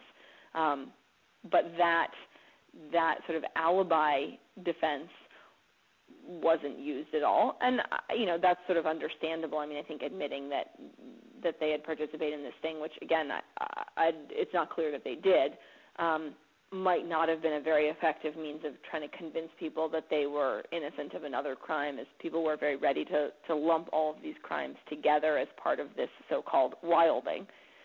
Um, but that left them without without much much to say other than to try to point out the problems in the prosecution's case, the lack of evidence. Um, but unfortunately, confessions, these statements, are, are incredibly powerful as evidence. I mean, in general, not just in this case. And people tend to believe them. It's very hard for people to believe that you might falsely incriminate yourself. It's illogical. And so, from the perspective of a of a jury, it's easy to say, "Well, I would never do that," and so this must be true. Mm. Wow. The the uh, five uh, defendants dash victims uh, that were convicted in this case, uh, Richardson, Wise, Salaam, and Santana, after their convictions, uh, the DA in this case, Elizabeth uh, Lederer, uh, she's continuing. These are some of the other males uh, who are also in this big group, what was labeled a wolf pack in the newspaper. Um, she goes on to some of the other cases, and I'm just going to read this is on page 162. You write uh, the major difference from the first trial in Elizabeth Lederer's opening statement was her presentation of the timeline for the crimes in Central Park. At the first trial, Lederer described the, the rape as having happened before the assaults of male joggers at the reservoir. But both Korey's and Kevin's statements placed the attack on the female jogger after the reservoir attacks. Lederer couldn't tell the jury that Patricia Meili had been attacked when the teens said she was because the evidence didn't support it. But stating definitively that it had happened earlier would only make it look like the defendants didn't really know about the crime or that the detectives had planted the information back when they believed the attack had happened later. Rather than investigate the reason that the defendant's statements were incorrect, she, took, she chose to present an opening statement that simply hid a glaring contradiction from the jury. And I wanted to ask my definition of deception is to willfully give someone incorrect information and or to willfully withhold accurate information to someone's detriment. So if if I know that this sandwich has been poisoned and I see you sitting down about to eat it and I don't say anything, I am a practicer of deception because I'm withholding pertinent informa- information to your detriment or to someone's detriment. With that definition, do you think Lederer was being deceptive in, I guess, as you say, hiding glaring contradictions in this trial? Yes, I do. I mean, I think that um, that, that the fact that those the way that those things were presented differently in the two trials, I think, says a lot about how that information was being presented. You know, uh, to the best of their ability to for their case, and that you know sometimes meant leaving out important pieces of information that that might have pointed towards their innocence. Um, uh, uh that's exactly what you're describing, I think. Um, and you know there are other there are other examples of that. I think. I mean that's that's a particularly glaring one where you know the timeline was going to cause some serious problems for them, and so it was easier to just sort of gloss over it. Um, but it's it's I think not the only time it happened. I mean when the when they initially did DNA testing in this case, the you know the, the technology was in its infancy and and uh, it was much more difficult to get a good sample in order to do a test, and so the initial tests they did um, were a little bit unclear. They were they clearly did not match the five because you only need a very small bit of information to rule someone out. But because they were not enough information to include someone, had there been a match, they tried to call them inconclusive in the media they released this stuff. The DNA tests are inconclusive, which was not accurate. I mean, they clearly excluded the defendants. Um, and that's, I think, another example of that kind of, you know, trying to shift the way that you present this information to benefit your case.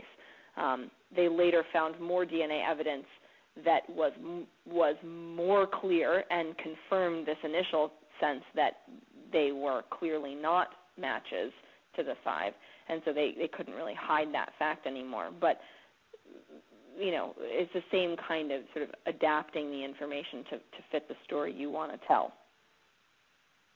Hmm. I'm I'm just if I'm if I'm incorrect, you know, set me straight. I'm looking at this and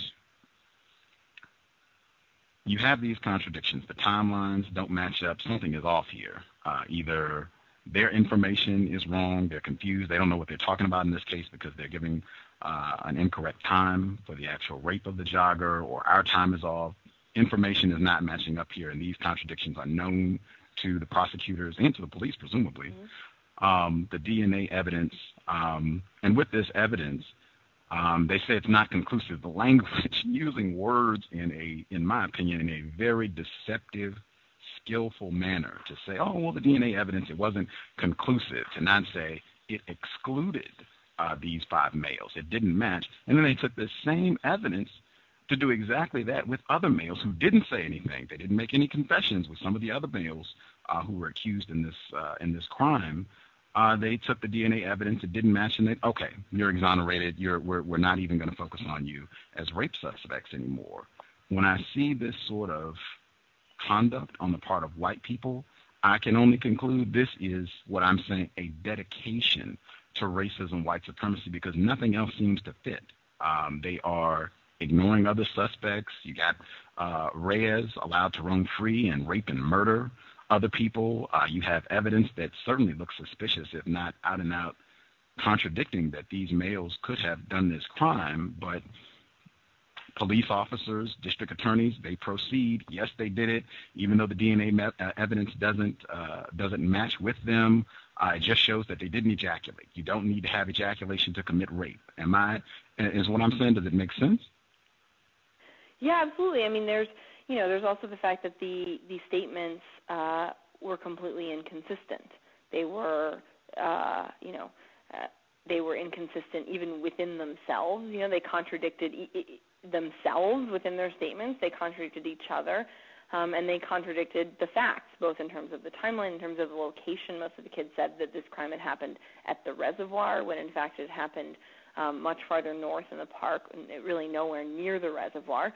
Um, things like this, these these pieces of information, I think, should have stood out to any prosecutor or detective who have worth their salt um, as as real problems with this case. And uh, I've never seen any evidence of anyone sort of looking hard at those problems and questioning whether they had the right people. And you know, I have no idea what on what went on behind closed doors there. Whether people did sort of see these problems and think maybe they'd gotten it wrong and decided to proceed anyway. I have no idea. Or did they just were they just so sure of themselves that they were blinded by it and and couldn't see that these problems were um, you know catastrophic to their their belief of what had happened in the case. Context of white supremacy. Uh, this is on page uh, 180, 181 uh, from the book. Folks, again, if you all have questions, if you're on the TalkShoe line, star 8. If you're on the free HD line, star 6. Uh, this is page 180, 181 of the Central Park 5. Uh, you're talking about the, the impact that this had on the victims. Uh, Korey Richardson was incarcerated at maximum security prison facilities Clinton, Attica, Wende, and Auburn, which were scattered across the state of New York. Though 18 by the time he began serving his prison term, he was only 5'5, and his mental and emotional capabilities were limited by his learning disabilities and hearing loss. He was careful not to break any rules or cause trouble, and he survived, but with everlasting scars. It was hard being so far away from home. So while he was at Attica in western New York, he requested a transfer to a facility closer to the city. Instead, he was moved to Wende in Alden, New York, even farther west, a six hour drive from his family. Korey's father, Victor, a maintenance man who started drinking more heavily after his son was convicted, died during Korey's incarceration. Despite the hardships of the various juvenile and adult prisons where Antron, Raymond, Korey, Yusef, and Kevin spent their adolescent years, each had access to educational programs that allowed them to continue their studies all five achieved high school equivalency diplomas and then matriculated into college programs. Raymond studied science as part of a liberal arts associate's degree. Kevin completed an associate's degree through Dutchess Community College while he was at Harlem Valley and then started a bachelor's degree program through Mercy College. Antron and Korey began associate's degrees, and Yusef completed one. Their educations were all cut short in 1995 when Governor Pataki banned inmates from participating in New York's tuition assistance program, effectively canceling the college curricula at most prisons across the state. Can you talk about how all of this impacted these young males, and especially because you write at the end that they don't seem bitter about all this. They're not, you know, rabidly angry at everyone and talking about how everyone has done them so wrong. The impact that this has had on them. Oh well, it's it's immeasurable. I think. I mean, you know, as you were just describing, you know, Korey was in uh, maximum security adult facilities from the from from day one. I mean, first at Rikers and later at these maximum security adult facilities. Um, even though he was 16, um, he even said we interviewed him for our film, and he said he felt like he was 12. And I, I mean, he, you know, he was not equipped to deal with this, and and I don't know that we'll ever know what happened to him in prison and uh, to any of them. I mean, um, but I, I can only imagine really horrifying things. Um, and these were children. Um, so that alone is is just devastating to think about. Um, and then, you know, even after they were released, they were they had to register as sex offenders and and were unable to um, find good jobs, and in some cases, any any jobs at all. Um, so, I, I mean, and, you know, this continues to haunt them certainly in that way. I mean, I, I was amazed in meeting them at how um, sort of, I, you know, I might have expected someone more hardened by the experience, and they are all um, sort of incredibly generous and, and lovely people. Um, but I, you know, I mean, what happened to them is is so devastating that the scars, I think, will will never go away. Hmm. Did did any of these five males? Did any of them? Are they uh, dedicating their life to fighting against racism? Do any of them sound like they hate white people?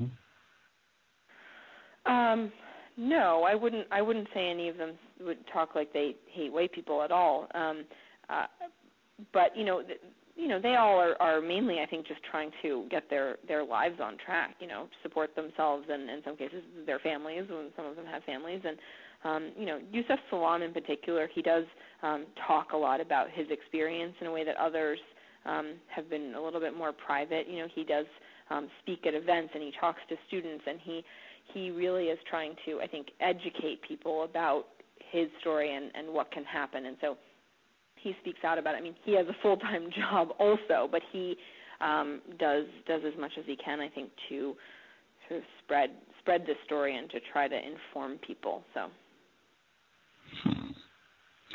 Um, Matias Reyes, uh, he ultimately confessed to the rape and assault of uh, Miss Meili. Uh, he gave details. The DNA match. I mean, you got, in my opinion, this is a slam dunk. DNA match confession. Mm-hmm. He knew the details, and he was a serial rapist. So I mean, seems pretty likely this is the guy that did it. The other five did not. Um, yeah. they, they vacated the convictions ultimately. This is on page 196 and 197. I have to say it again. This is what I mean. Dedication to white supremacy. This is on page 196. You write uh, about this vacation, uh, the the convictions being vacated, uh, that others were not so pleased. Though the district attorney's office had supported the vacating of the convictions with their affirmation, the New York Police Department had a different perspective. With reputations on the line, Police Commissioner Ray Kelly had called together an independent panel in November 2002, including private attorney Michael Armstrong, who had previously investigated police corruption, Jules Martin, and Stephen Hammerman to do their own simultaneous investigation. Though the DA's report had not accused the New York Police Department of misconduct directly, any admission that the Central Park Five were innocent of the rape automatically raised questions about how and why they had confessed. Members of the police department felt frustrated that the district attorney's office had not included them more in the reinvestigation and had allowed the judge to make a ruling before the police report had been completed. Though their inclusion was not required or expected, in fact, the convening of a panel by the New York Police Department was a highly unusual move, one that reflected deep concerns over the outcome of the case. An attorney for the Detectives Union publicly accused the DA's report of patent errors and implied that Nancy Ryan had done a poor job.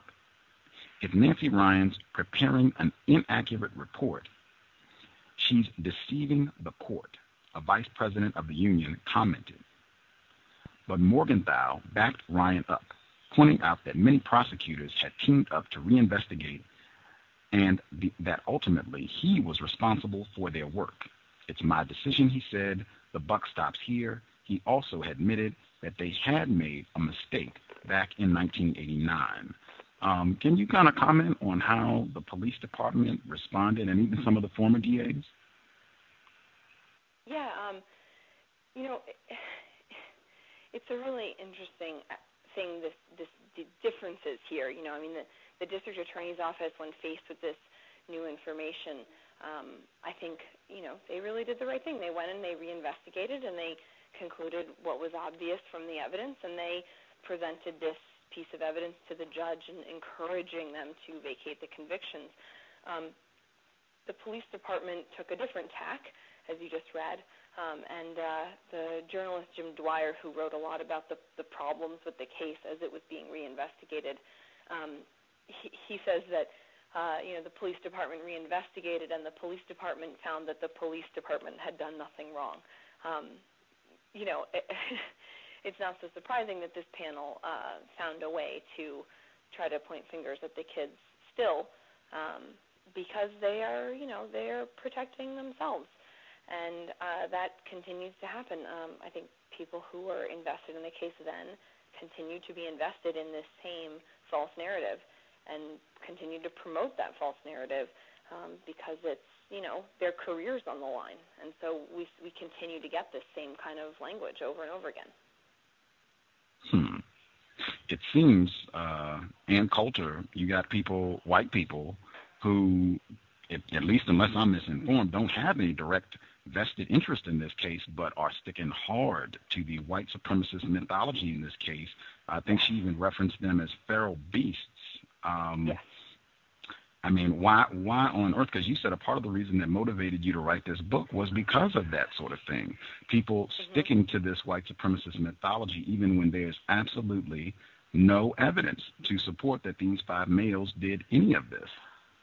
Right, right, absolutely. And I think I think that that your phrase, you know, dedication is, is especially appropriate here when we're talking about Ann Coulter's comments.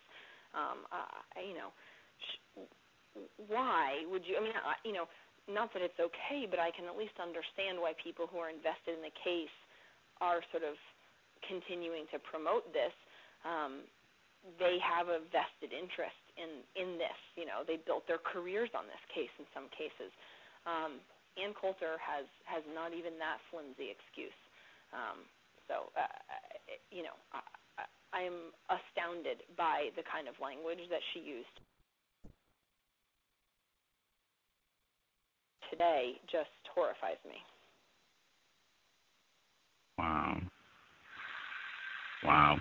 Um, I got I got disconnected for a moment. You're you're able to hear me correctly, Ms. Burns? Yes, I am. Okay. Wow. Um, this is this is on page 201, and I thought this was um, was interesting. There was, I guess, a bit of conflict uh, between some of the attorneys uh, in this case. Um, this is on page 201, as I said, uh, and you write the press called attention to the supposed rivalry between Nancy Ryan and Linda Fairstein. Actually, the name just reminded me. I hope people, if you have a good memory reflect back on the sound clip that we started the program with from Dr. King and him talking about language and words. I just want you all to pay attention to the uh, symbolism of the language in this passage. Okay, so we got Nancy Ryan and Linda Fairstein. In addition to the coverage in the Daily News, the Post featured an article, Legal Eagles, Rivalry Behind Jogger Probe, that again cited many anonymous sources who spoke of the power struggle between the two women. A sidebar within the article listed biographical facts about each one, mentioning that Ryan was divorced while Fairstein was married to a prominent lawyer, and quoting an unnamed colleague who described Ryan as not easy to get along with. The article painted Fairstein as tall, blonde, and striking, a media darling. In contrast to Ryan, who was dark haired and serious. It was even rumored that an angry and unflattering character in Fairstein's successful series of novels was based on Ryan, and Fairstein herself claimed in an article that Ryan had badmouthed her in a background check as she was being vetted for the position of Attorney General under President Clinton a job she did not get. The article suggested that Ryan was jealous of Fairstein and was using the investigation to tarnish her rival's reputation. The article was co-written by Andrea Peyser, a columnist for the Post, who repeatedly expressed her view in those pages that the teenagers were guilty of the rape. The pages of the Post were littered with articles and columns quoting only sources who denied that the teenagers might have been innocent and referring skeptically to Reyes' confession. Uh, can you give some thoughts about some of the conflict, uh, conflict between these two females? No, it's all it's all rumor and speculation. You know, there was a lot of coverage about this supposed rivalry in the press, and uh, you know, I have no idea what the what the exact truth is behind that. Um, but certainly, it was a popular story to sort of play up this rivalry, and I think a lot of that was about trying to discredit Nancy Ryan um, and to suggest that she had ulterior motives in her reinvestigation, um, which is really unfortunate. I, I think her name was sort of dragged through the mud a little bit in this in this thing, uh, particularly in those papers that I mentioned, who seem to have a vested interest in continuing to argue for the guilt of the five two. I mean, you know, they they too participated um, in this rush to judgment and uh, you know making the case against them back in 1989. And uh, you know, I think it's really unfortunate because I think that Nancy Ryan um, did a really thorough investigation and wrote a very thorough um, you know legal document to to support why these convictions should be vacated. Um, there's no evidence anywhere in there that that this is a biased report, or I mean, it looks to me and, and to many people who have read it like she really took in all the evidence and considered the facts and came to a the logical conclusion here. Um, so it's it's too bad that that sort of this idea of this rivalry, um, I think, was raised really just to try to tarnish her reputation. Hmm. tarnish. That's in the word guide, folks. Uh, you're listening in, that term tarnish. Um, well, I, I wanted to ask before uh, the program wraps up, and I think you touched on this already. That you know things have not changed that much. Uh, I would strongly assert we continue uh, 2012 to to labor under white supremacy. I wanted to bring up. You mentioned in the book law professor Catherine Russell Brown, uh, and she has coined this term the racial hoax uh, to talk about the sort of incidents uh, Charles Stuart up in Boston that happened right around the same time as the Central Park rape case, where someone falsely accuses a black person, oh, they did this, or they raped a white woman, or looked at a white woman, or whatever. And then you get this rush to criminal judgment and prosecution and how these sorts of things happen pretty regularly. And I know Bonnie Sweeten, uh, this is from just a couple years ago, white woman in Philadelphia, excuse me, in Pennsylvania, and she, black guy accosted us. He stole our vehicle with my daughter in it. Turns out she is in Disney World uh, with her daughter. No black person did anything to her. Uh, the racial hoax again uh, I assert strongly, as long as white supremacy exists, you can put it on your calendar. This sort of thing will happen again. Um, blaming black people, or especially black males, for the rape of a white woman. Um, I just wanted to make sure we're clear. Do you think this sort of thing could happen again, 2012? Oh, absolutely. There's no question. I mean, and that that has, I think, everything to do with the fact that there is still a stereotype in our culture of uh, black people as criminal and that that remains to this day. I don't think that has really changed very much, and so it's uh, you know, I mean, the reason I think those hoaxes happen and and why they sometimes work, at least temporarily, until they are are um, uncovered, is that people believe them. Um, and I think that reflects those kinds of stereotypes and assumptions that people make and continue to make. Does any of this, did you think of any of this when you were seeing uh, the way former presidential candidate Herman Cain uh, was treated in the accusations? Do you see any of these same patterns in his treatment? Oh, that's an interesting question. You know, I never, I never thought about that in that context, actually. Um, but you know, certainly, I mean, I, I don't know anything about the truth of those accusations or not, so I can't say um, whether they would be. I mean, I don't know that they could be considered racial hoaxes. I, I don't know whether they are true or not. Um, but uh, you know, you, it, it's an interesting question to wonder how those same kinds of accusations um, would have played against a candidate who wasn't black. Um, I mean, Bill Clinton certainly had his share of um, accusations of sexual misconduct, and um, those had a very damaging effect on his political career too. So.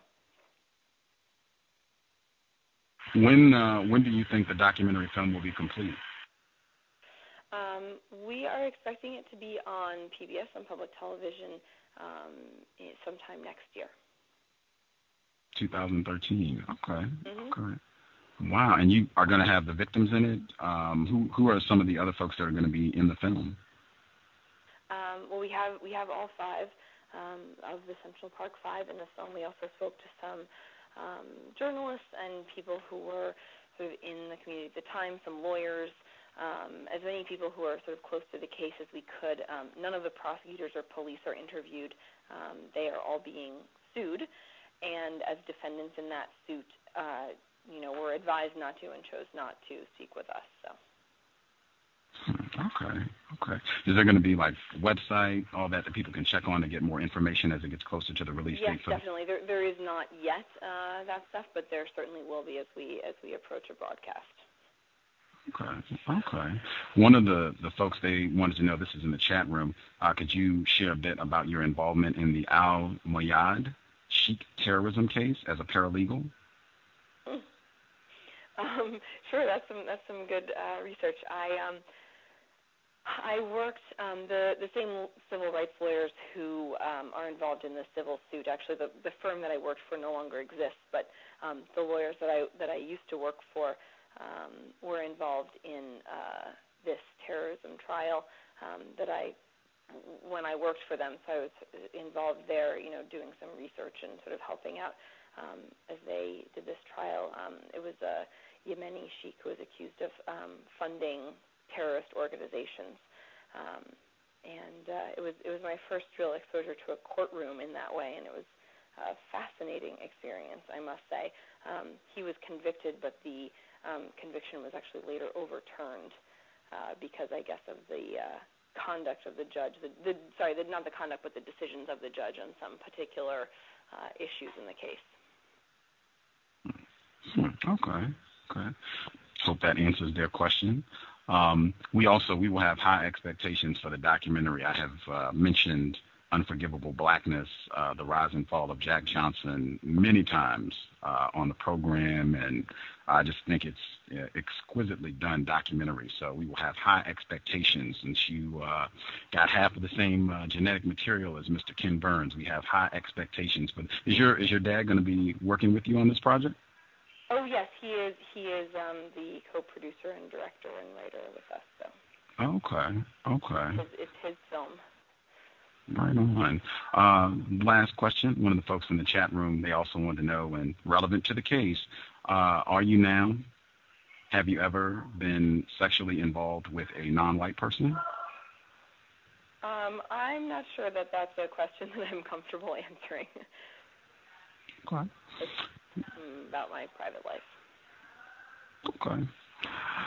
Again, the book, The Central Park Five, A Chronicle of a City Wilding, uh, written by Sarah Burns, the documentary film scheduled to come out, she says 2013, should be a website uh, constructed. Uh, high hopes. I will be looking forward to it. Is the documentary going to have the same title as the book? Um, yes, we are calling it The Central Park Five. Okay. Central Park 5, be on the lookout, 2013. Thank you a ton for uh, sharing a bit of your time and energy with us. Uh, enjoyed reading the book. I hope folks out there will do some research. At minimum, look for the film next year. Um, learned a ton. Thank you again, Ms. Burns. Thanks for having me. For sure. Context of white supremacy, we will take a quick commercial break and come back. Also, make sure I get a second sound clip in. It is uh, what they tell me the holiday for Dr. Martin Luther King Jr., victim of racism, white supremacy. Second sound clip, uh, just recognizing the day. Context of white supremacy will be right back after the commercial.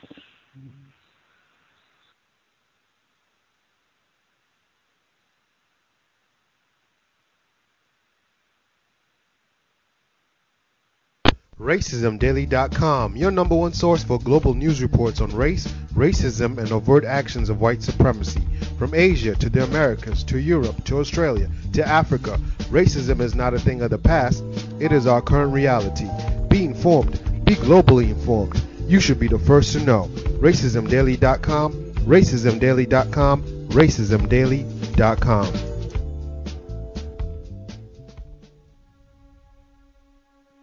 Is racism hurting you? On issues of race, are you unable to speak, think, and act with clarity and confidence? Are you tired of laughing when nothing is funny, smiling when you are not happy, agreeing when you really disagree?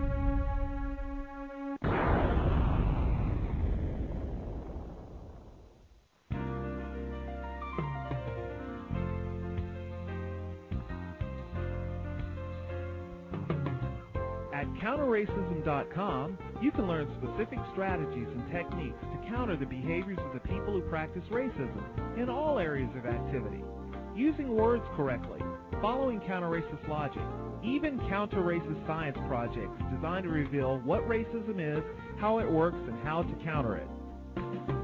The open source code writing format allows you to pick and choose from a variety of counter-racist suggestions so you can produce the code that works for you. Stop by counterracism.com today and help replace racism with justice. That's counter-racism.com. Do you need a one stop shop for all of your multimedia needs? Triumphant Multimedia is a skilled team of professionals with a passion for great marketing and chic design. Our specialties include consulting, brand development, copywriting, and creative graphic design that's second to none. We also offer photography, photo retouching, videography, and video editing. At Triumphant Multimedia, our goal is to provide highly effective creative solutions built to suit any individual need or budget. Give us a call at 678 732 8067 or check us out online at trimultimedia.com.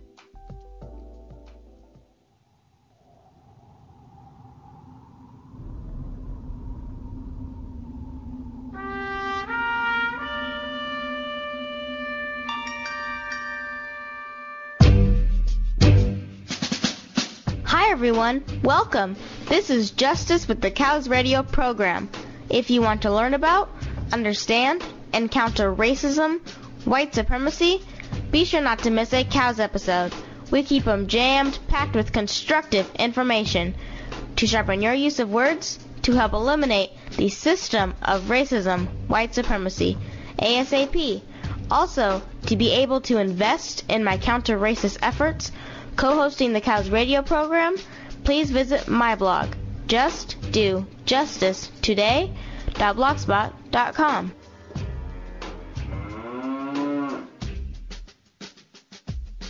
You're just saying just buckets and buckets of words.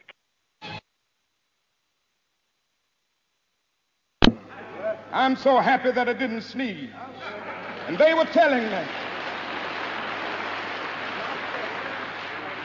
Now it doesn't matter now. It really doesn't matter what happens now. I left Atlanta this morning, and as we got started on the plane, there were six of us. The pilot said over the public address system, we are sorry for the delay. But we have Dr. Martin Luther King on the plane. And to be sure that all of the bags were checked. And to be sure that nothing would be wrong on the plane, we had to check out everything carefully. And we've had the plane protected and guarded all night. And then I got into Memphis. And some began to say the threats, or talk about the threats that were out. Uh, what would happen to me from some of our sick white brothers. Well, I don't know what will happen now. We've got some difficult days ahead. But it really doesn't matter with me now because I've been to the mountaintop. And I don't mind. Like anybody, I would like to live a long life. Longevity has its place. But I'm not concerned about that now. I just want to do God's will. And He's allowed me to go up to the mountain. And I've looked over and I've seen the promised land. I may not get there with you, But I want you to know tonight that we as a people will get to the promised land.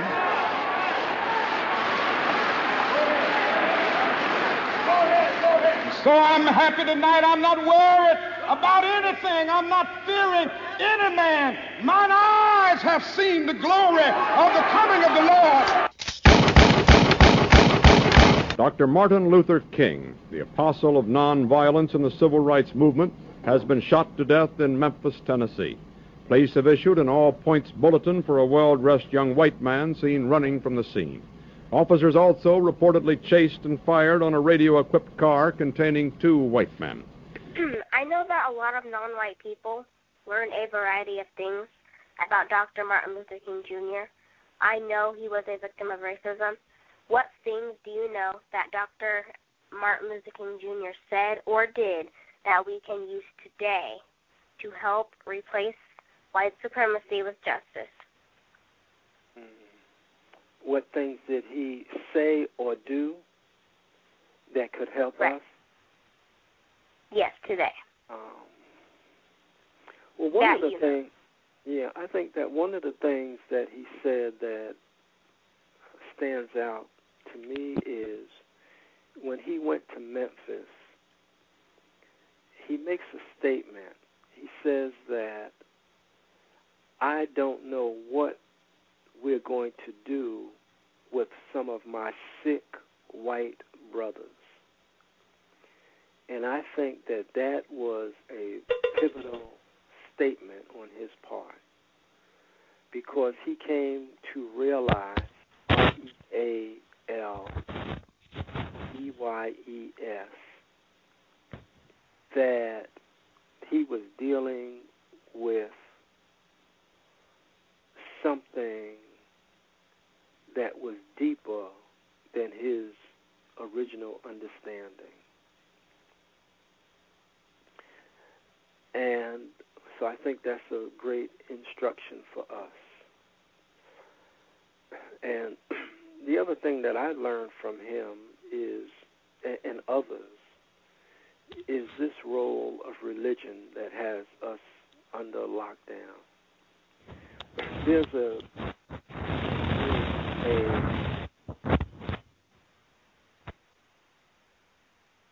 a moment when Martin Luther King Jr. says that he was at his home and he got this vicious phone call late at night, and Coretta was in the room with at least one or two of the children. They were sleeping, and he got this vicious call. And you know, they said they were going to blow up his house, and he was just—I mean, it floored him. But he goes on to say that uh, Jesus told him to proceed, to move forward. And then he says, and Jesus said, He'll never leave me. He'll never leave me. He'll never leave me. But yet he was assassinated. Uh, Malcolm said he believes in Allah, and yet he was assassinated. And I can go down the list. So the question is the real role of religion in how it relates to applied liberation. Those are two of the things that I learned from Martin Luther King, as well as watching what's going on in in Egypt. You know, they pray five times a day, and their prayers did not seem to relieve them from their oppression. It wasn't until they got up and went to work and got busy. And it's very fascinating that all of that took place in Liberation Square. It didn't take place in Freemasonry Square. It didn't take place in 5% Square. It didn't take place in Omega or Delta Square. And we can go down the list. It didn't take place in Christian Square. And what I, my point is that all of that is irrelevant to liberation from under white domination. So those are the two things that I, you know, can think of. But I greatly admire uh, Dr. King and his, and you know his courage, and I think toward the end of his life, he was assassinated because he was in the process of transformation. And there's a very famous picture of him, Dr. Martin Luther King Jr., standing while Lyndon Johnson is signing the civil rights legislation. It's fascinating to me as Dr. King was there smiling over this the passage of this legislation that not too far from there the FBI was planning his assassination. And it goes back to this idea that I spoke about earlier. That when someone knows something that you do not know, you are at a disadvantage and they are at an advantage. And the other, the last thing I'll say about Dr. King is that he taught us through great instruction what does not work to solve the problem once and for all.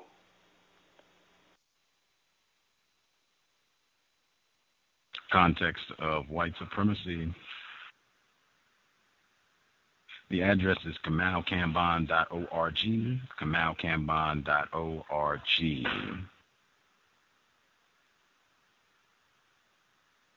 I'm going to give us one more sound clip, and then I'll share a few thoughts and check the phone lines. One last sound clip.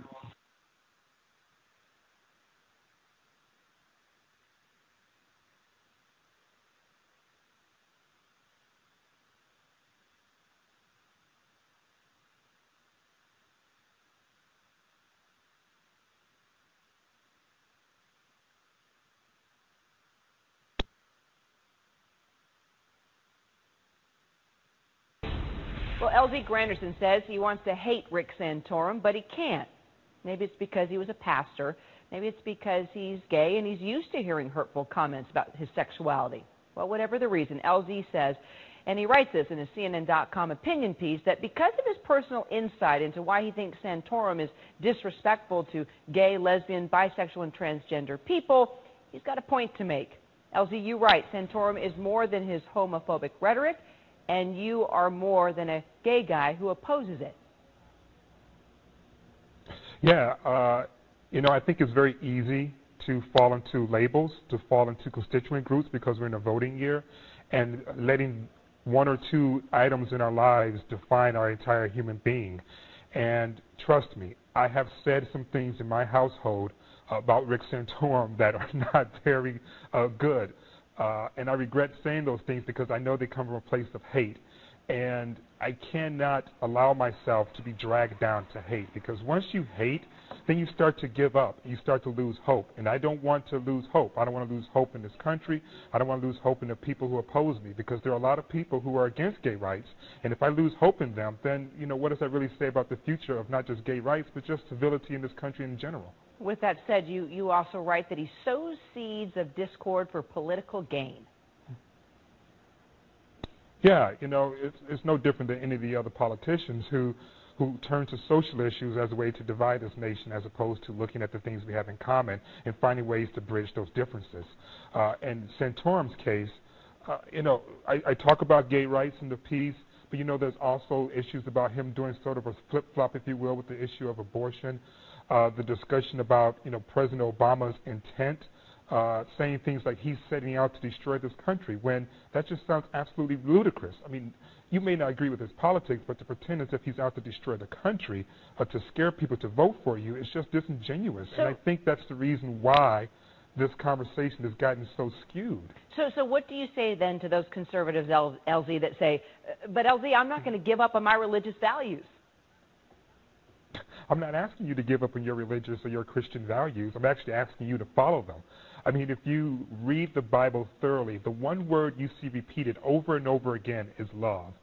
And I've sat through hours and hours of debates, I'm sure you have, and many of the people watching now. How often have you heard the word love said by these men and women and women who claim to be these great Christians, who, ca- who claim to be these followers of the Bible? You know, they've talked about gay people, they talk about the poor, immigrants, and I don't hear the word love.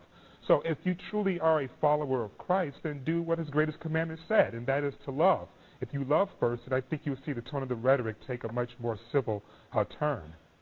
LZ Granderson, thanks for sharing a little love this morning with us. Appreciate it. And you can read LZ's piece at cnn.com slash opinion. If you like, join the conversation, leave a comment for him. He loves to engage with you context of white supremacy, uh, that piece uh, from CNN, just trying to get in extra info. Um, recent controversy, uh, Santorum, he's one of the presidential candidates. Um, wow. I hope folks saw, I had that sound clip as well. I hope people saw when he made the statement about not wanting to give funding to take it from some people and give it to black people. And then he came out and said, "Oh no, no, no! I didn't say that. I blurred my words. I misspoke. Didn't say that. I certainly wasn't saying anything blatantly racist uh, in my campaign. But yeah, I thought that was interesting, making sure that they get an effeminate black male out to uh, defend and, and not give up on this white guy who's made, in my opinion, blatantly white supremacist commentary. At any rate, um, I will double check. I know uh, LBM, she had some thoughts that she was writing in the chat room about how our guest uh, may have been practicing white supremacy consciously. I was going to see if she wanted to share her thoughts. Uh, I also had two news reports. I'll get LBM as soon as I see her on the line. Um, yeah, I thought she was going to call in. I'll double check and, and, get her in as soon as she. Oh, I'll get her right now. LBM, if you want to share your thoughts on what you heard from my guest, Sarah Burns, your line should be open. Gus, am I on? Yes, ma'am. Oh, okay. Um, can I? Do you mind if if I um, read a poem um, um, leading into my response? I reckon that'll be all right. Okay. Um, this is a work in progress, but um, uh, that I started a little while ago. It kind of um, speaks to um, this conversation tonight. Um, you give her your money freely while calling me gold digger. She spends your money wantonly while calling you black nigger. She benefited from centuries of your free labor. Her lies caused you to hang from trees. Yet you promote her as your most supportive companion, while she and her true man keep you on your knees. Isabella sent her man to enslave you and your resources, while Mistress sent your daughter to her husband, a child of ten, hadn't even seen her courses. Your sons are miseducated by the one you hold up high, your brother doing 15 to life, because she say he was between her thighs. Two white whores on a freight train, nine black boys suffered terrible fates. Have you really forgotten the lies of Price and Bates? The lies of racist woman, Fannie Taylor, caused the whole of Rosewood to go down. Yet today you stand proudly and boldly giving her the sacred crowns the lies of. So when you choose to be with her, don't speak ill of me. Remember when just looking at her could have you hanging from a tree. How do you want to go out, black man, hanging, blood dripping into the soil, or begging and pleading like Mandingo while racist female watch you boil? So please remember Mandingo when you forgive and when you forget and forgive. When white female is done with you, maybe she'll let you live.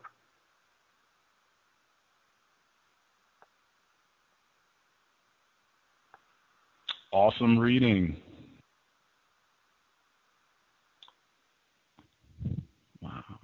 Um, I don't I don't remember if I had gotten a chance to um, to speak with um, Danielle McGuire, but um, Miss Burns kind of reminded me of when she was on.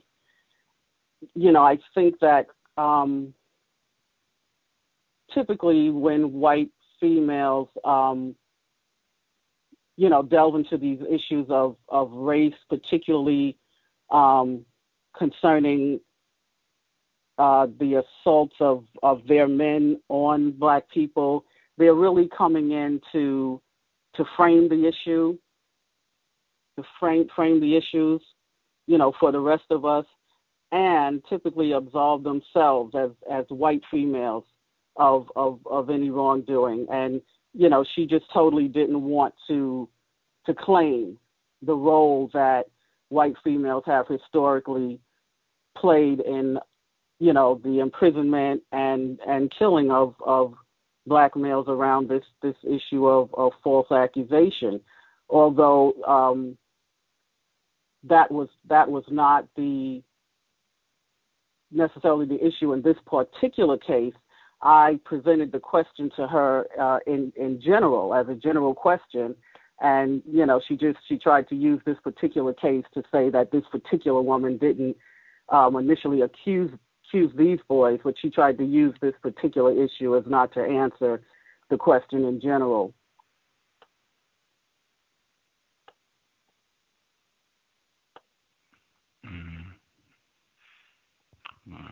For for folks who are listening, if you don't recall or you don't know who Danielle McGuire is, uh, suspected racist white female. She was on the program in September of 2011 to discuss her book at the dark end of the street.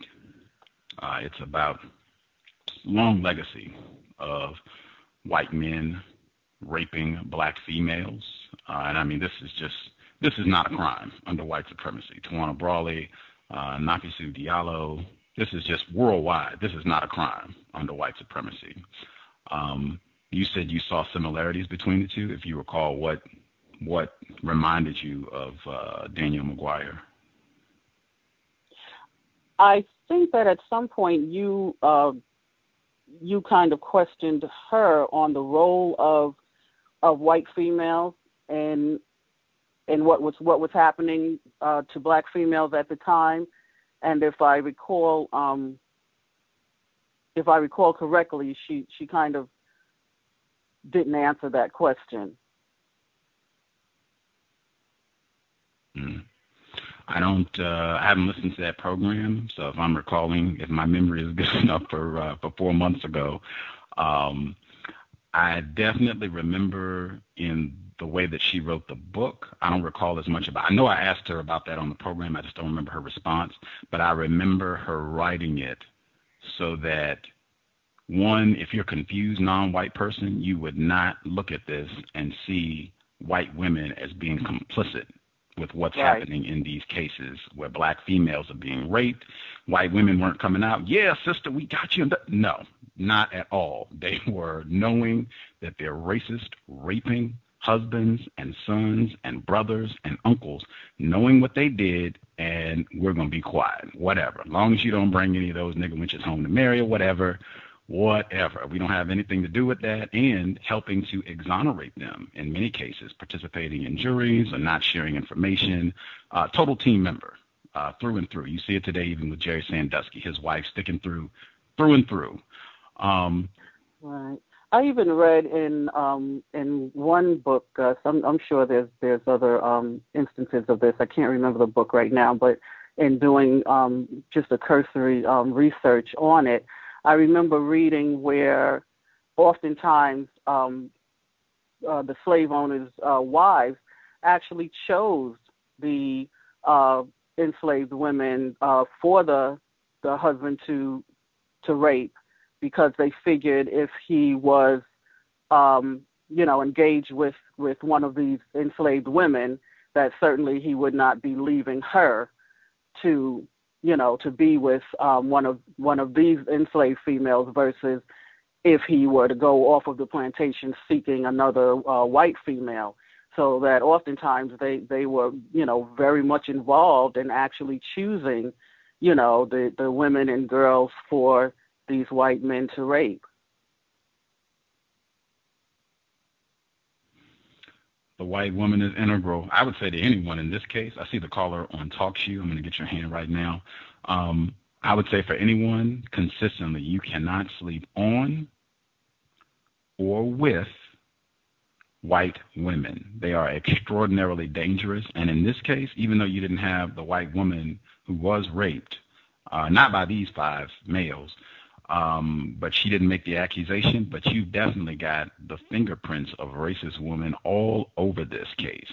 Uh, the district attorney, lead district attorney in this case, white woman. Prosecuting attorney, white woman. White women making major decisions that resulted in these five non-white males being wrongly incarcerated in greater confinement. Um, the person who called in M1, uh, I wanted to open your line up to see if you had any any comments if what you're saying is going to coincide with LBM. Oh yes. Uh, wow. I, I do agree with you some points. You know that that like, like Danielle McGuire, she wasn't white white white women do tend to leave themselves out of the equation. You know, like for instance, when you talk with her about the uh, the fact that this prosecutor Elizabeth Lederer deliberately withheld evidence that could have that would have acquitted these you know that would have acquitted these children at the time. But but but it didn't but that did not seem to be something very devastating to her. Now, if you if you remember that point, yeah, I remember exactly. Also, yes, sir. Yeah, and also when I asked her, you know, about the jogger, you know, Ms. Meili, again acknowledging the fact that she says she doesn't have any memory of the crime. She refused to answer whether, when I asked her whether Ms. Meili was being racist, or even when I said, Do you think people are forcing her to be racist? Because again, like like I said, you don't have memory of the crime, okay. But it's been proven without a doubt these young men didn't do that to you. Why then, if you're not being a racist, would you suggest, oh well, they they knew certain things, therefore they had to be in on it? Remember, she refused to answer that. So that's my view that she's being ra- she's practicing racism.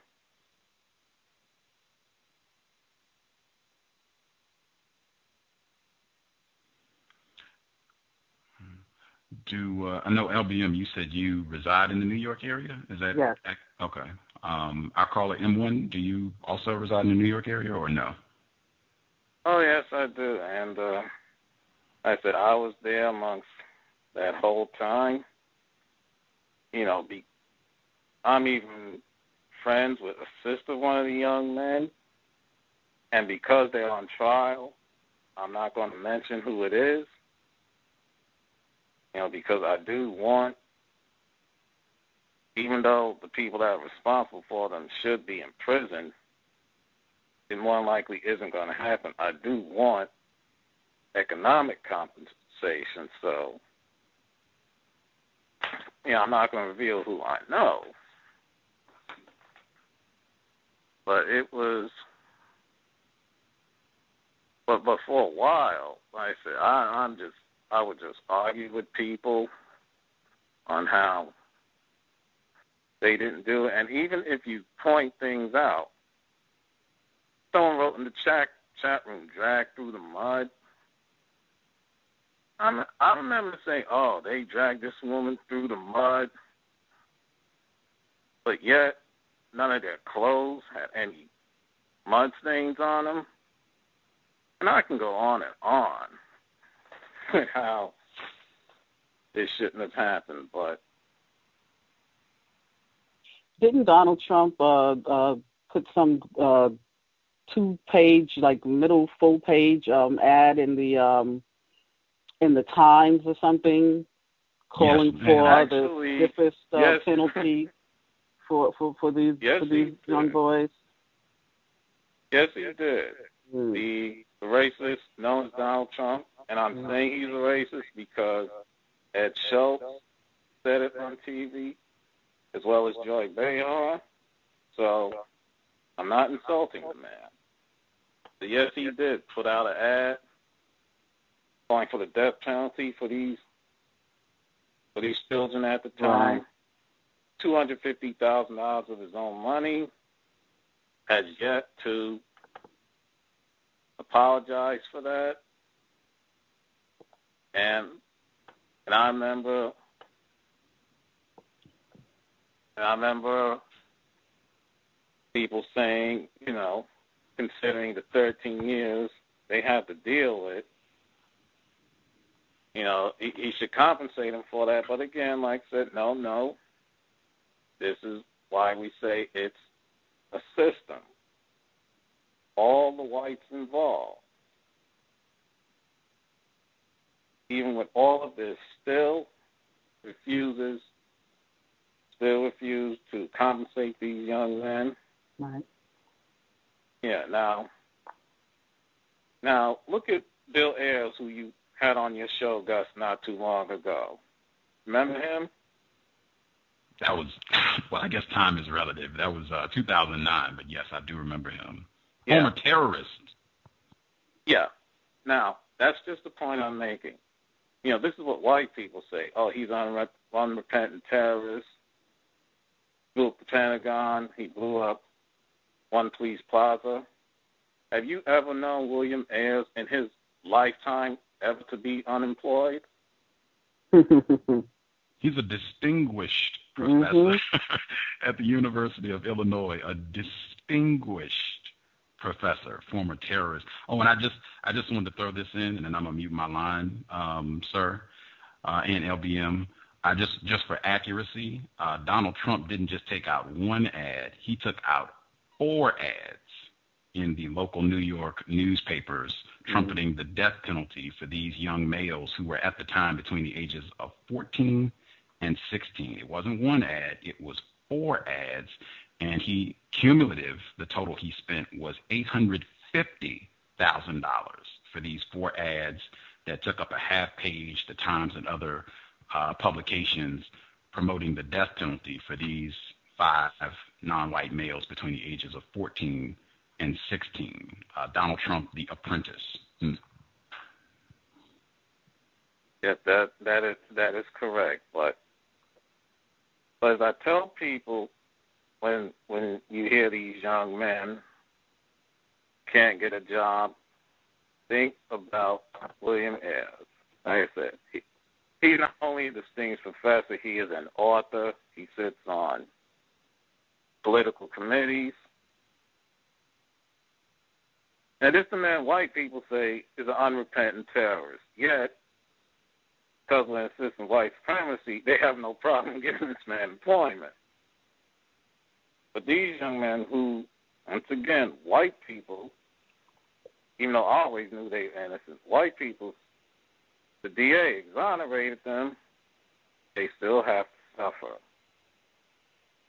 And that's what's really hard. That's what's really horrible about this.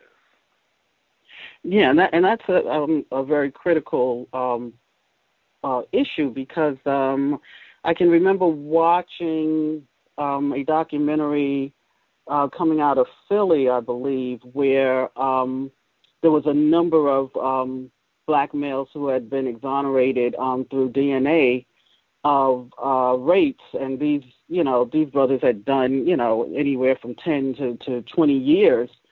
And they were exonerated. And I believe the um, the state of Pennsylvania was wanting them to pay to have their uh, records um, expunged. So, you know, just because you were actually proven innocent and actually got out of jail doesn't mean that your record is cleared. So this is this is a continuing problem that um, you know these black males continue to have. I mean, I, I highly doubt that uh, Ayers has a felony charge on on his record, and no one has said that that he he didn't do, you know, what what he was accused of of doing. He didn't even say he didn't do it. Yeah. So the point know. is, if you watch these TV shows, that's what they'd like to say about him. But it's like if he, but it's like if he did all these things, why is he gainfully employed? Right. Right. See, y'all, y'all don't ask that. I mean, we know why. Because he's still part of the team. Mm-hmm. Gus, I forget who the um, who the male was that you had on, but I remember putting that this same question of uh, supposed uh, black male patriarchy um, to him as well, and didn't get an answer. So I can't seem to get an answer from uh, races male and female on on that question. Yeah. Was that uh, Jensen? I, you know what? I don't remember Oh right no, no, now. no. I, I do remember. I do remember. He even. I do remember this guy even gave a uh, racist answer. When you asked him that, he said through rape. If you remember, that's when Okay, I okay, I black do males recall something like that. Right. patriarchy. Yes, yes, yes. rape. He went straight to to to to, to something sexual. That's right.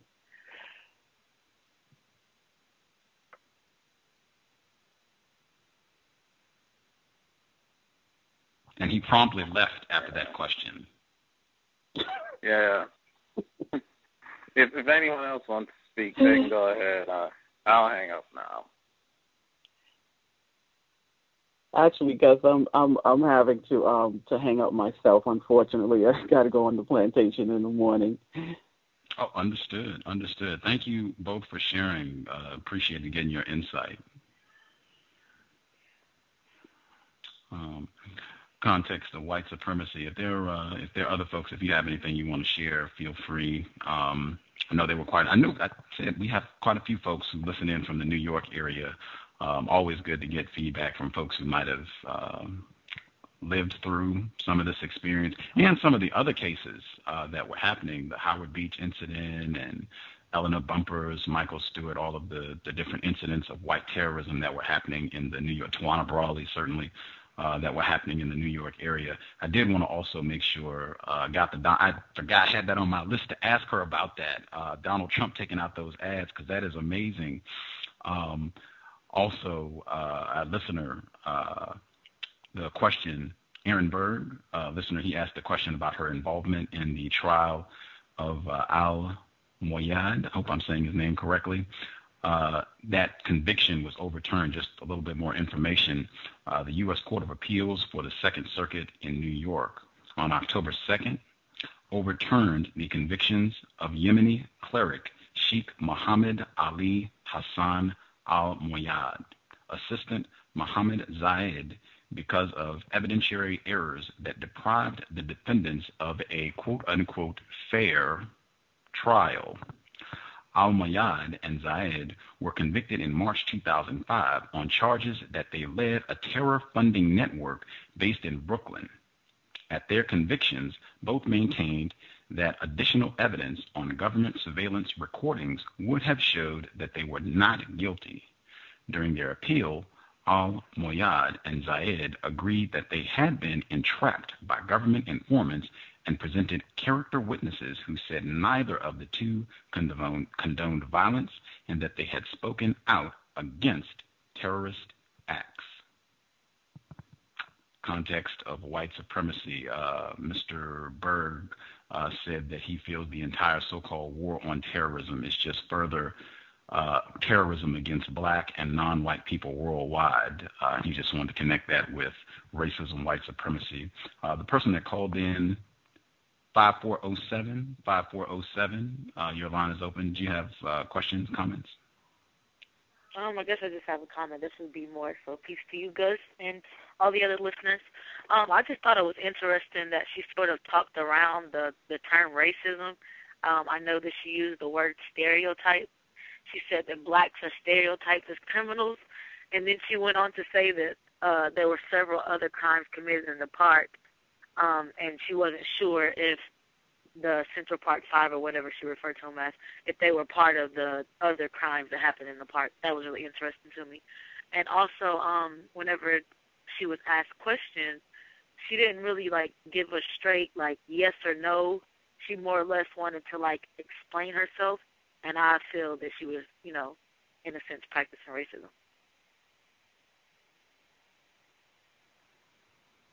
Mm, I agree.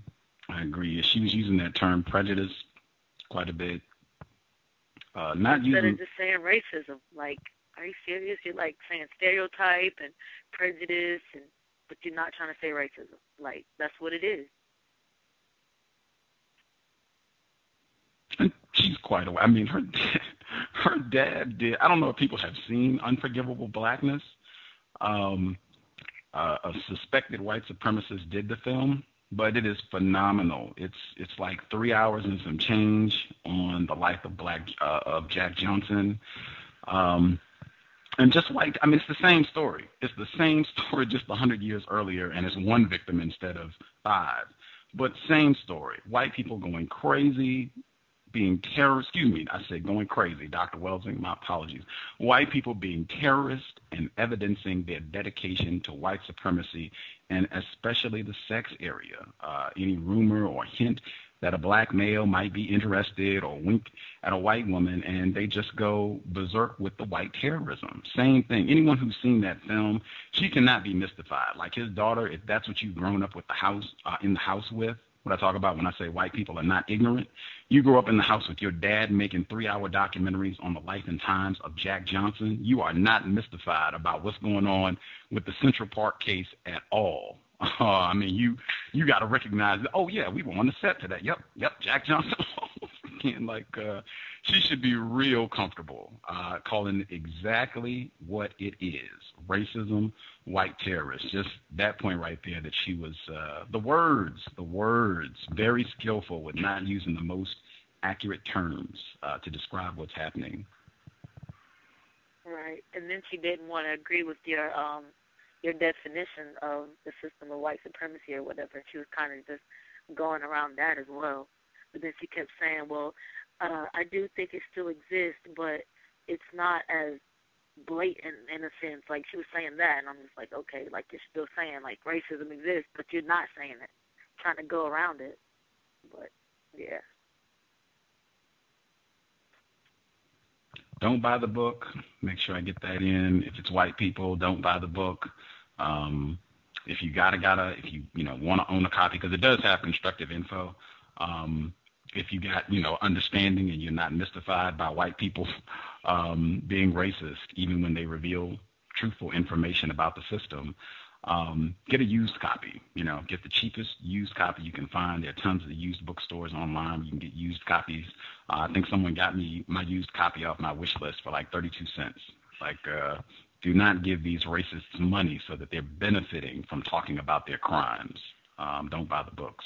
I can go to the library. You can get a lot of this stuff. Just go to the library. The documentary films, a lot of the books, stuff is available for free. Do not uh, give them any of your coins.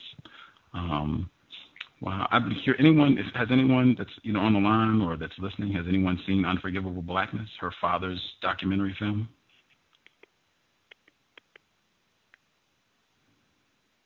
Wow, not seeing any. You all should check that out uh, for homework. I I remember folks have asked consistently um, about my interest in reading uh, and how you know I became focused on white supremacy. I remember this documentary, like uh, I think it came out in 2005. I think they released it for quote unquote Black History Month in 2005. And I remember I didn't even watch PBS. Like I was not someone super interested in documentaries, and I think I just happened to be on PBS at the time, and I saw it, and I was like, "Oh man, I should check this out. This looks interesting," and I was captivated. I mean, it will easily hold your interest for all three hours and change. It is, uh, it, I, you talk about a phenomenal case study in white terrorism. Uh, and some of the side comments, my good, I have, I have an, uh, I have the disc right now. I could play some different segments. James Earl Jones is cowbell James Earl Jones is talking, right? They're interviewing a lot of different people, and then they show archival footage as well. Her dad.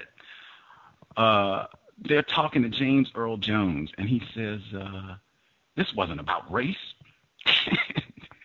the name of the film is Unforgivable Blackness. That's the name of the film. He's saying, "Oh, this wasn't about race. This was about power." And man, it is it's that for a lot of different reasons. It is fascinating, uh, and just seeing how ugly you know how white people get down. Like they talk about pretty openly. Uh, Jack Johnson could have been could have been killed at any of his fight. Like if you could imagine uh, Muhammad Ali fighting at a Klan rally. That's about that would be about an accurate representation of, of the life and times of Jack Johnson. And he's dating a white. It would be like O.J. Simpson if you could mix O.J. Simpson and Muhammad Ali together. So you get the whole having sex with a white woman chaos that that causes for white people, and then Muhammad Ali, uh, ain't no Viet Cong called me nigger and I'm not going over there to fight for these whites. So you put all that together in one person, you'd be kind of in the ballpark of Jack Johnson. And just imagine that person fighting a white person and really beating, humiliating a white person at anything in a Klan rally. That would be about an accurate explanation for uh, Jack Johnson and what he did. And I think that is conveyed truthfully, accurately in Unforgivable Blackness. There you go. Um, anything else? Um, I was, I'm definitely curious if there's anybody, uh, New York area folks, uh, if you all have the interest, uh, if you experience any of the things that we talked about or you remember, if you're growing up and you remember these incidents and you would like to share, definitely would appreciate hearing that. If it's not possible today, maybe down the road, anybody, if you experience, I think Marcus McGee, he was saying on the program, we got to share our stories. Uh, this is important uh, information. Uh, I'm trying to have my own uh, commentary together, like any anything. Hurricane Katrina, you all should have bang. If your children ever ask, "Wow, what were you doing?" Or grandchildren, they ask, they get older. Hurricane Katrina, you should have a stellar presentation on racism, white supremacy, films, reading, literature, the whole nine. Beautiful illustration. Well, I shouldn't say beautiful tragic illustration of white supremacy and what it means to be a black person. You should use that real life documentation of what we're talking about. Caller in New York, uh, did you have something to add? Caller in New York? Yes. Um, my observation of the guests for tonight, I really pay attention to a lot of the phraseology that uh, a lot of the white guests use and she kept using the term interesting. And when I observe many of my so-called coworkers, that's a phrase that they use or oftentimes that kind of tries to put you off and alert other suspected racists that you're making a point or you're bringing to light information which they don't want to address but rather than say they don't want to address it, they say it's interesting. And that stood out to me quite a bit about much of what she shared tonight uh, when I uh, shared about my actual experiences and not from doing research, but actually participating in the events that happened in uh, Bensonhurst as well as Howard Beach, as well as going to the actual Central Park Jogger trial, um, I saw firsthand the level of mob mentality that goes on in New York. I grew up around that. I've been repeatedly chased by mobs of white youth with bats and all sorts of things throughout different neighborhoods of New York City and it is particularly vicious when you're looking at the so-called lower caste white identified persons, those who are Italians and those who are um, Irish. They are particularly vicious, in my experience in New York.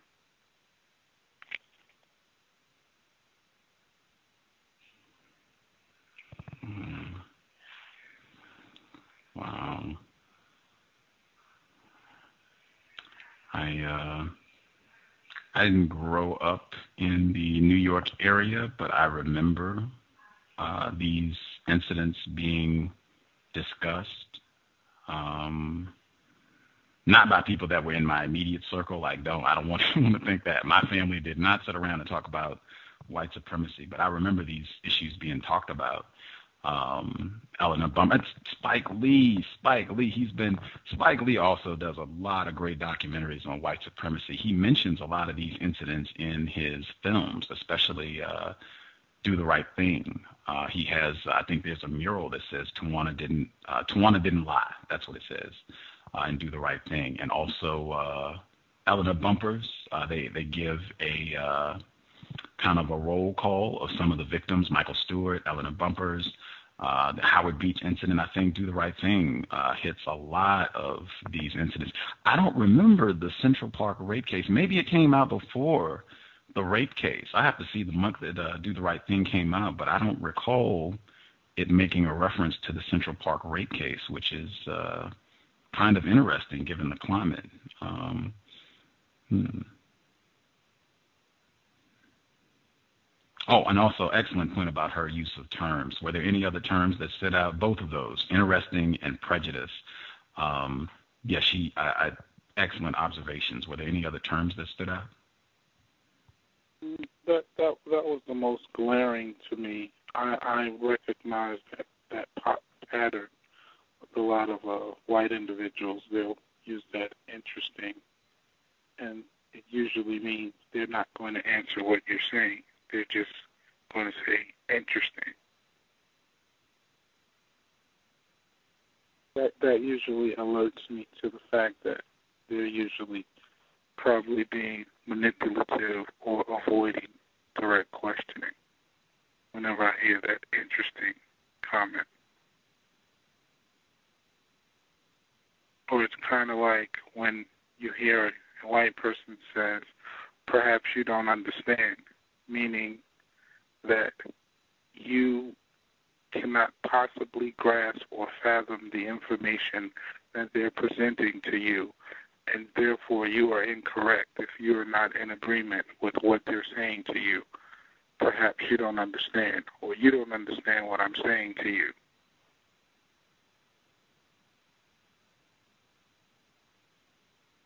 Mhm. It's I know for myself, I use the term interesting when I purposely want to be vague about what I Mhm. think or how I feel about something. Like I have that in mind to intentionally use that term when I want to be vague or, you know, non committal about something, when I don't want to really reveal too much. I'll use that term, interesting. Absolutely. It's a word that gives a person an opportunity to not really say anything, but to fill in the silence with something other than just dead air.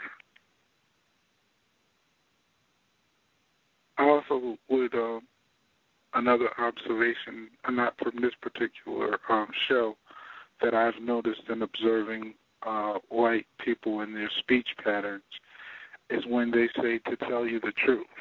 Whenever I hear that term, the person is usually lying because the truth doesn't need to you know, be announced, or when someone says honestly speaking, they're usually lying.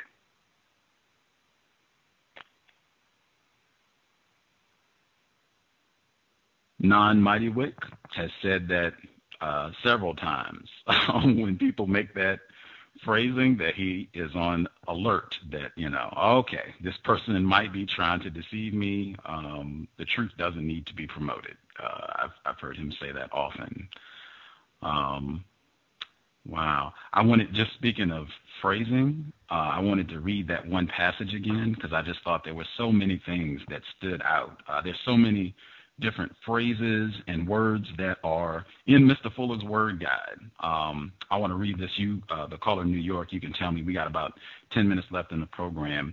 Uh, any of the folks, uh, if you have questions or comments you want to get in, uh, feel free to dial. Let me get the uh, page number. And I have a, a, a quick story that I will share. Make sure I do not in the broadcast before sharing. Invest in the cows if you think it is constructive. Uh, invest. Okay, this is on page 201 of her book. Invest if you think it's constructive. Uh, and share links. That's also super helpful uh, if you think non-white people would benefit from hearing this. Okay, this is 201 from the Central Park Five. The press called attention to the supposed rivalry between Nancy Ryan and Linda Fairstein. In addition to the coverage in the Daily News, The Post featured an article, Legal Eagles, Rivalry Behind Jogger Probe, that again cited many anonymous sources who spoke of the power struggle between the two white women. A sidebar within the article listed biographical facts about each one, mentioning that Ryan was divorced while Fairstein was married to a prominent lawyer, and quoting an unnamed colleague who described Ryan as not easy to get along with. This article painted Fairstein as tall, blonde, and striking, a media darling in contrast to Ryan, who was dark haired and serious. It was even rumored that an angry and unflattering character in Fairstein's successful series of novels was based on Ryan, and Fairstein herself claimed in an article that Ryan had badmouthed her in a background check as she was being vetted for the position of Attorney General under President Clinton, a job he did she did not get. The article suggested that Ryan was jealous of Fairstein and was using the reinvestigation to tarnish her rival's reputation. The article was co-written by Andrea Kaser, hope I'm saying that correct, a columnist for the Post, who repeatedly expressed her view in those pages that the teenagers were guilty of the rape. The pages of the Post were littered with articles and columns quoting only sources who denied that the teenagers might have been innocent and referring skeptically to Reyes' confession. Um, any thoughts uh, just on the terms that are, are used uh, in that passage? As I said, several of them are in the Word Guide. Any thoughts on that, caller in New York? Well, the term littered clearly is an indication of trash um, and when I hear that they would make the characterization of one being so-called uh, blonde, or as they would call having fair hair, and is, is the character one of their names Fairstein? Yeah, that's pretty interesting. If that's their name, um, it it just seems like typical uh, white on white discrimination amongst themselves. Uh, just as non white people have discrimination amongst themselves or so called inner prejudice, when I observe a lot of white people, it appears that the more Nordic that their features are, the more that they fit the uh, blonde hair, blue eye, ideal white person um, mold, those individuals are held to a higher esteem in their sort of cash cash system. So that that would seem consistent with their way of doing things. And in New York, which is uh, pretty um, well populated with many different, um, I guess you would call them um, ethnic types of white people. It it is pretty obvious that those that are the blonde hair, blue eyed whites appear to be higher up on the echelon or or more um, of a status than those who are darker hair white individuals because they're usually suspected of being either Jewish, Italian, or Irish. And many of them go out of their way to make certain that they're not misclassified as any of those things in my experience, anyway. Hmm. Wow. Uh, I, I want to make sure I get my story in, and then if you have anything else to share, feel free. Um, one thing I did think when she brought in the comparison to Bill Clinton and saying that he also experienced a lot of problems uh, being accused of sexual misconduct, Um, that is, in my opinion, what I would say now if I had the time and the interest. Um, if you could imagine Bill Clinton being a black person, how he would have been treated, I'll just rest there. Um, my story. I'm at a coffee shop earlier in the day. And there is a couple sitting next to me, or in close proximity, we'll say, in close proximity. And they're having muffins, chocolate muffins, dark chocolate muffins. And I'm, I'm not even, you know, paying attention, just, you know, they're sitting in my field of vision and uh, they're talking, and it's like they're expressing disappointment about these muffins. Like, man, this is not quite what I expected, and I'm a little disappointed. And the one white woman, she said, uh, "Yeah, I was expecting it to be orgasmic," and she stopped and she looked around, like, "Oh, I said that out loud. That startled. Oh, I shouldn't have. I shouldn't have said that. At least not out loud." And so she looked around and then she went back and they, you know, just continued about their uh, lack of satisfaction with these chocolate muffins.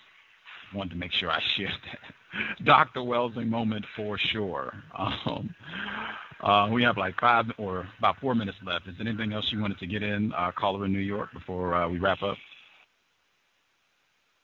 Um, just there, there was a. I, I don't know if you know or heard about there was a recent incident in which a black male was uh, killed by enforcement officers just the other night.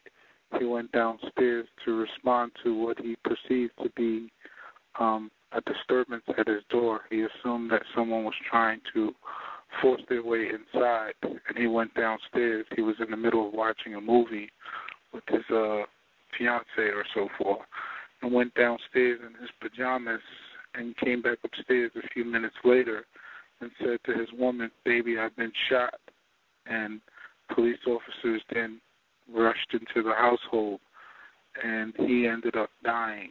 Um, so they supposedly have found a weapon or a weapon was planted. Many individuals who were at the scene or have personal first-hand knowledge of it say that this weapon was planted at the scene. I mean, uh, who goes outside with a pistol outside of your house? But uh, it's a suspicious activity, and it's something that we unfortunately grown desensitized to in New York because the level of antagonistic events like this that occur with enforcement officials, you you just don't you're not even surprised anymore. So, you know, just keep your ears open for this in the news and let's just see how it develops.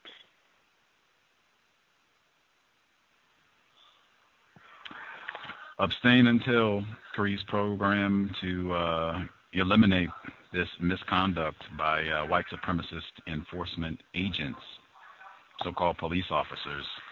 Um, unfortunately, this thing does this sort of behavior, misbehavior, happens so regularly. I think a lot of victims just become uh, desensitized.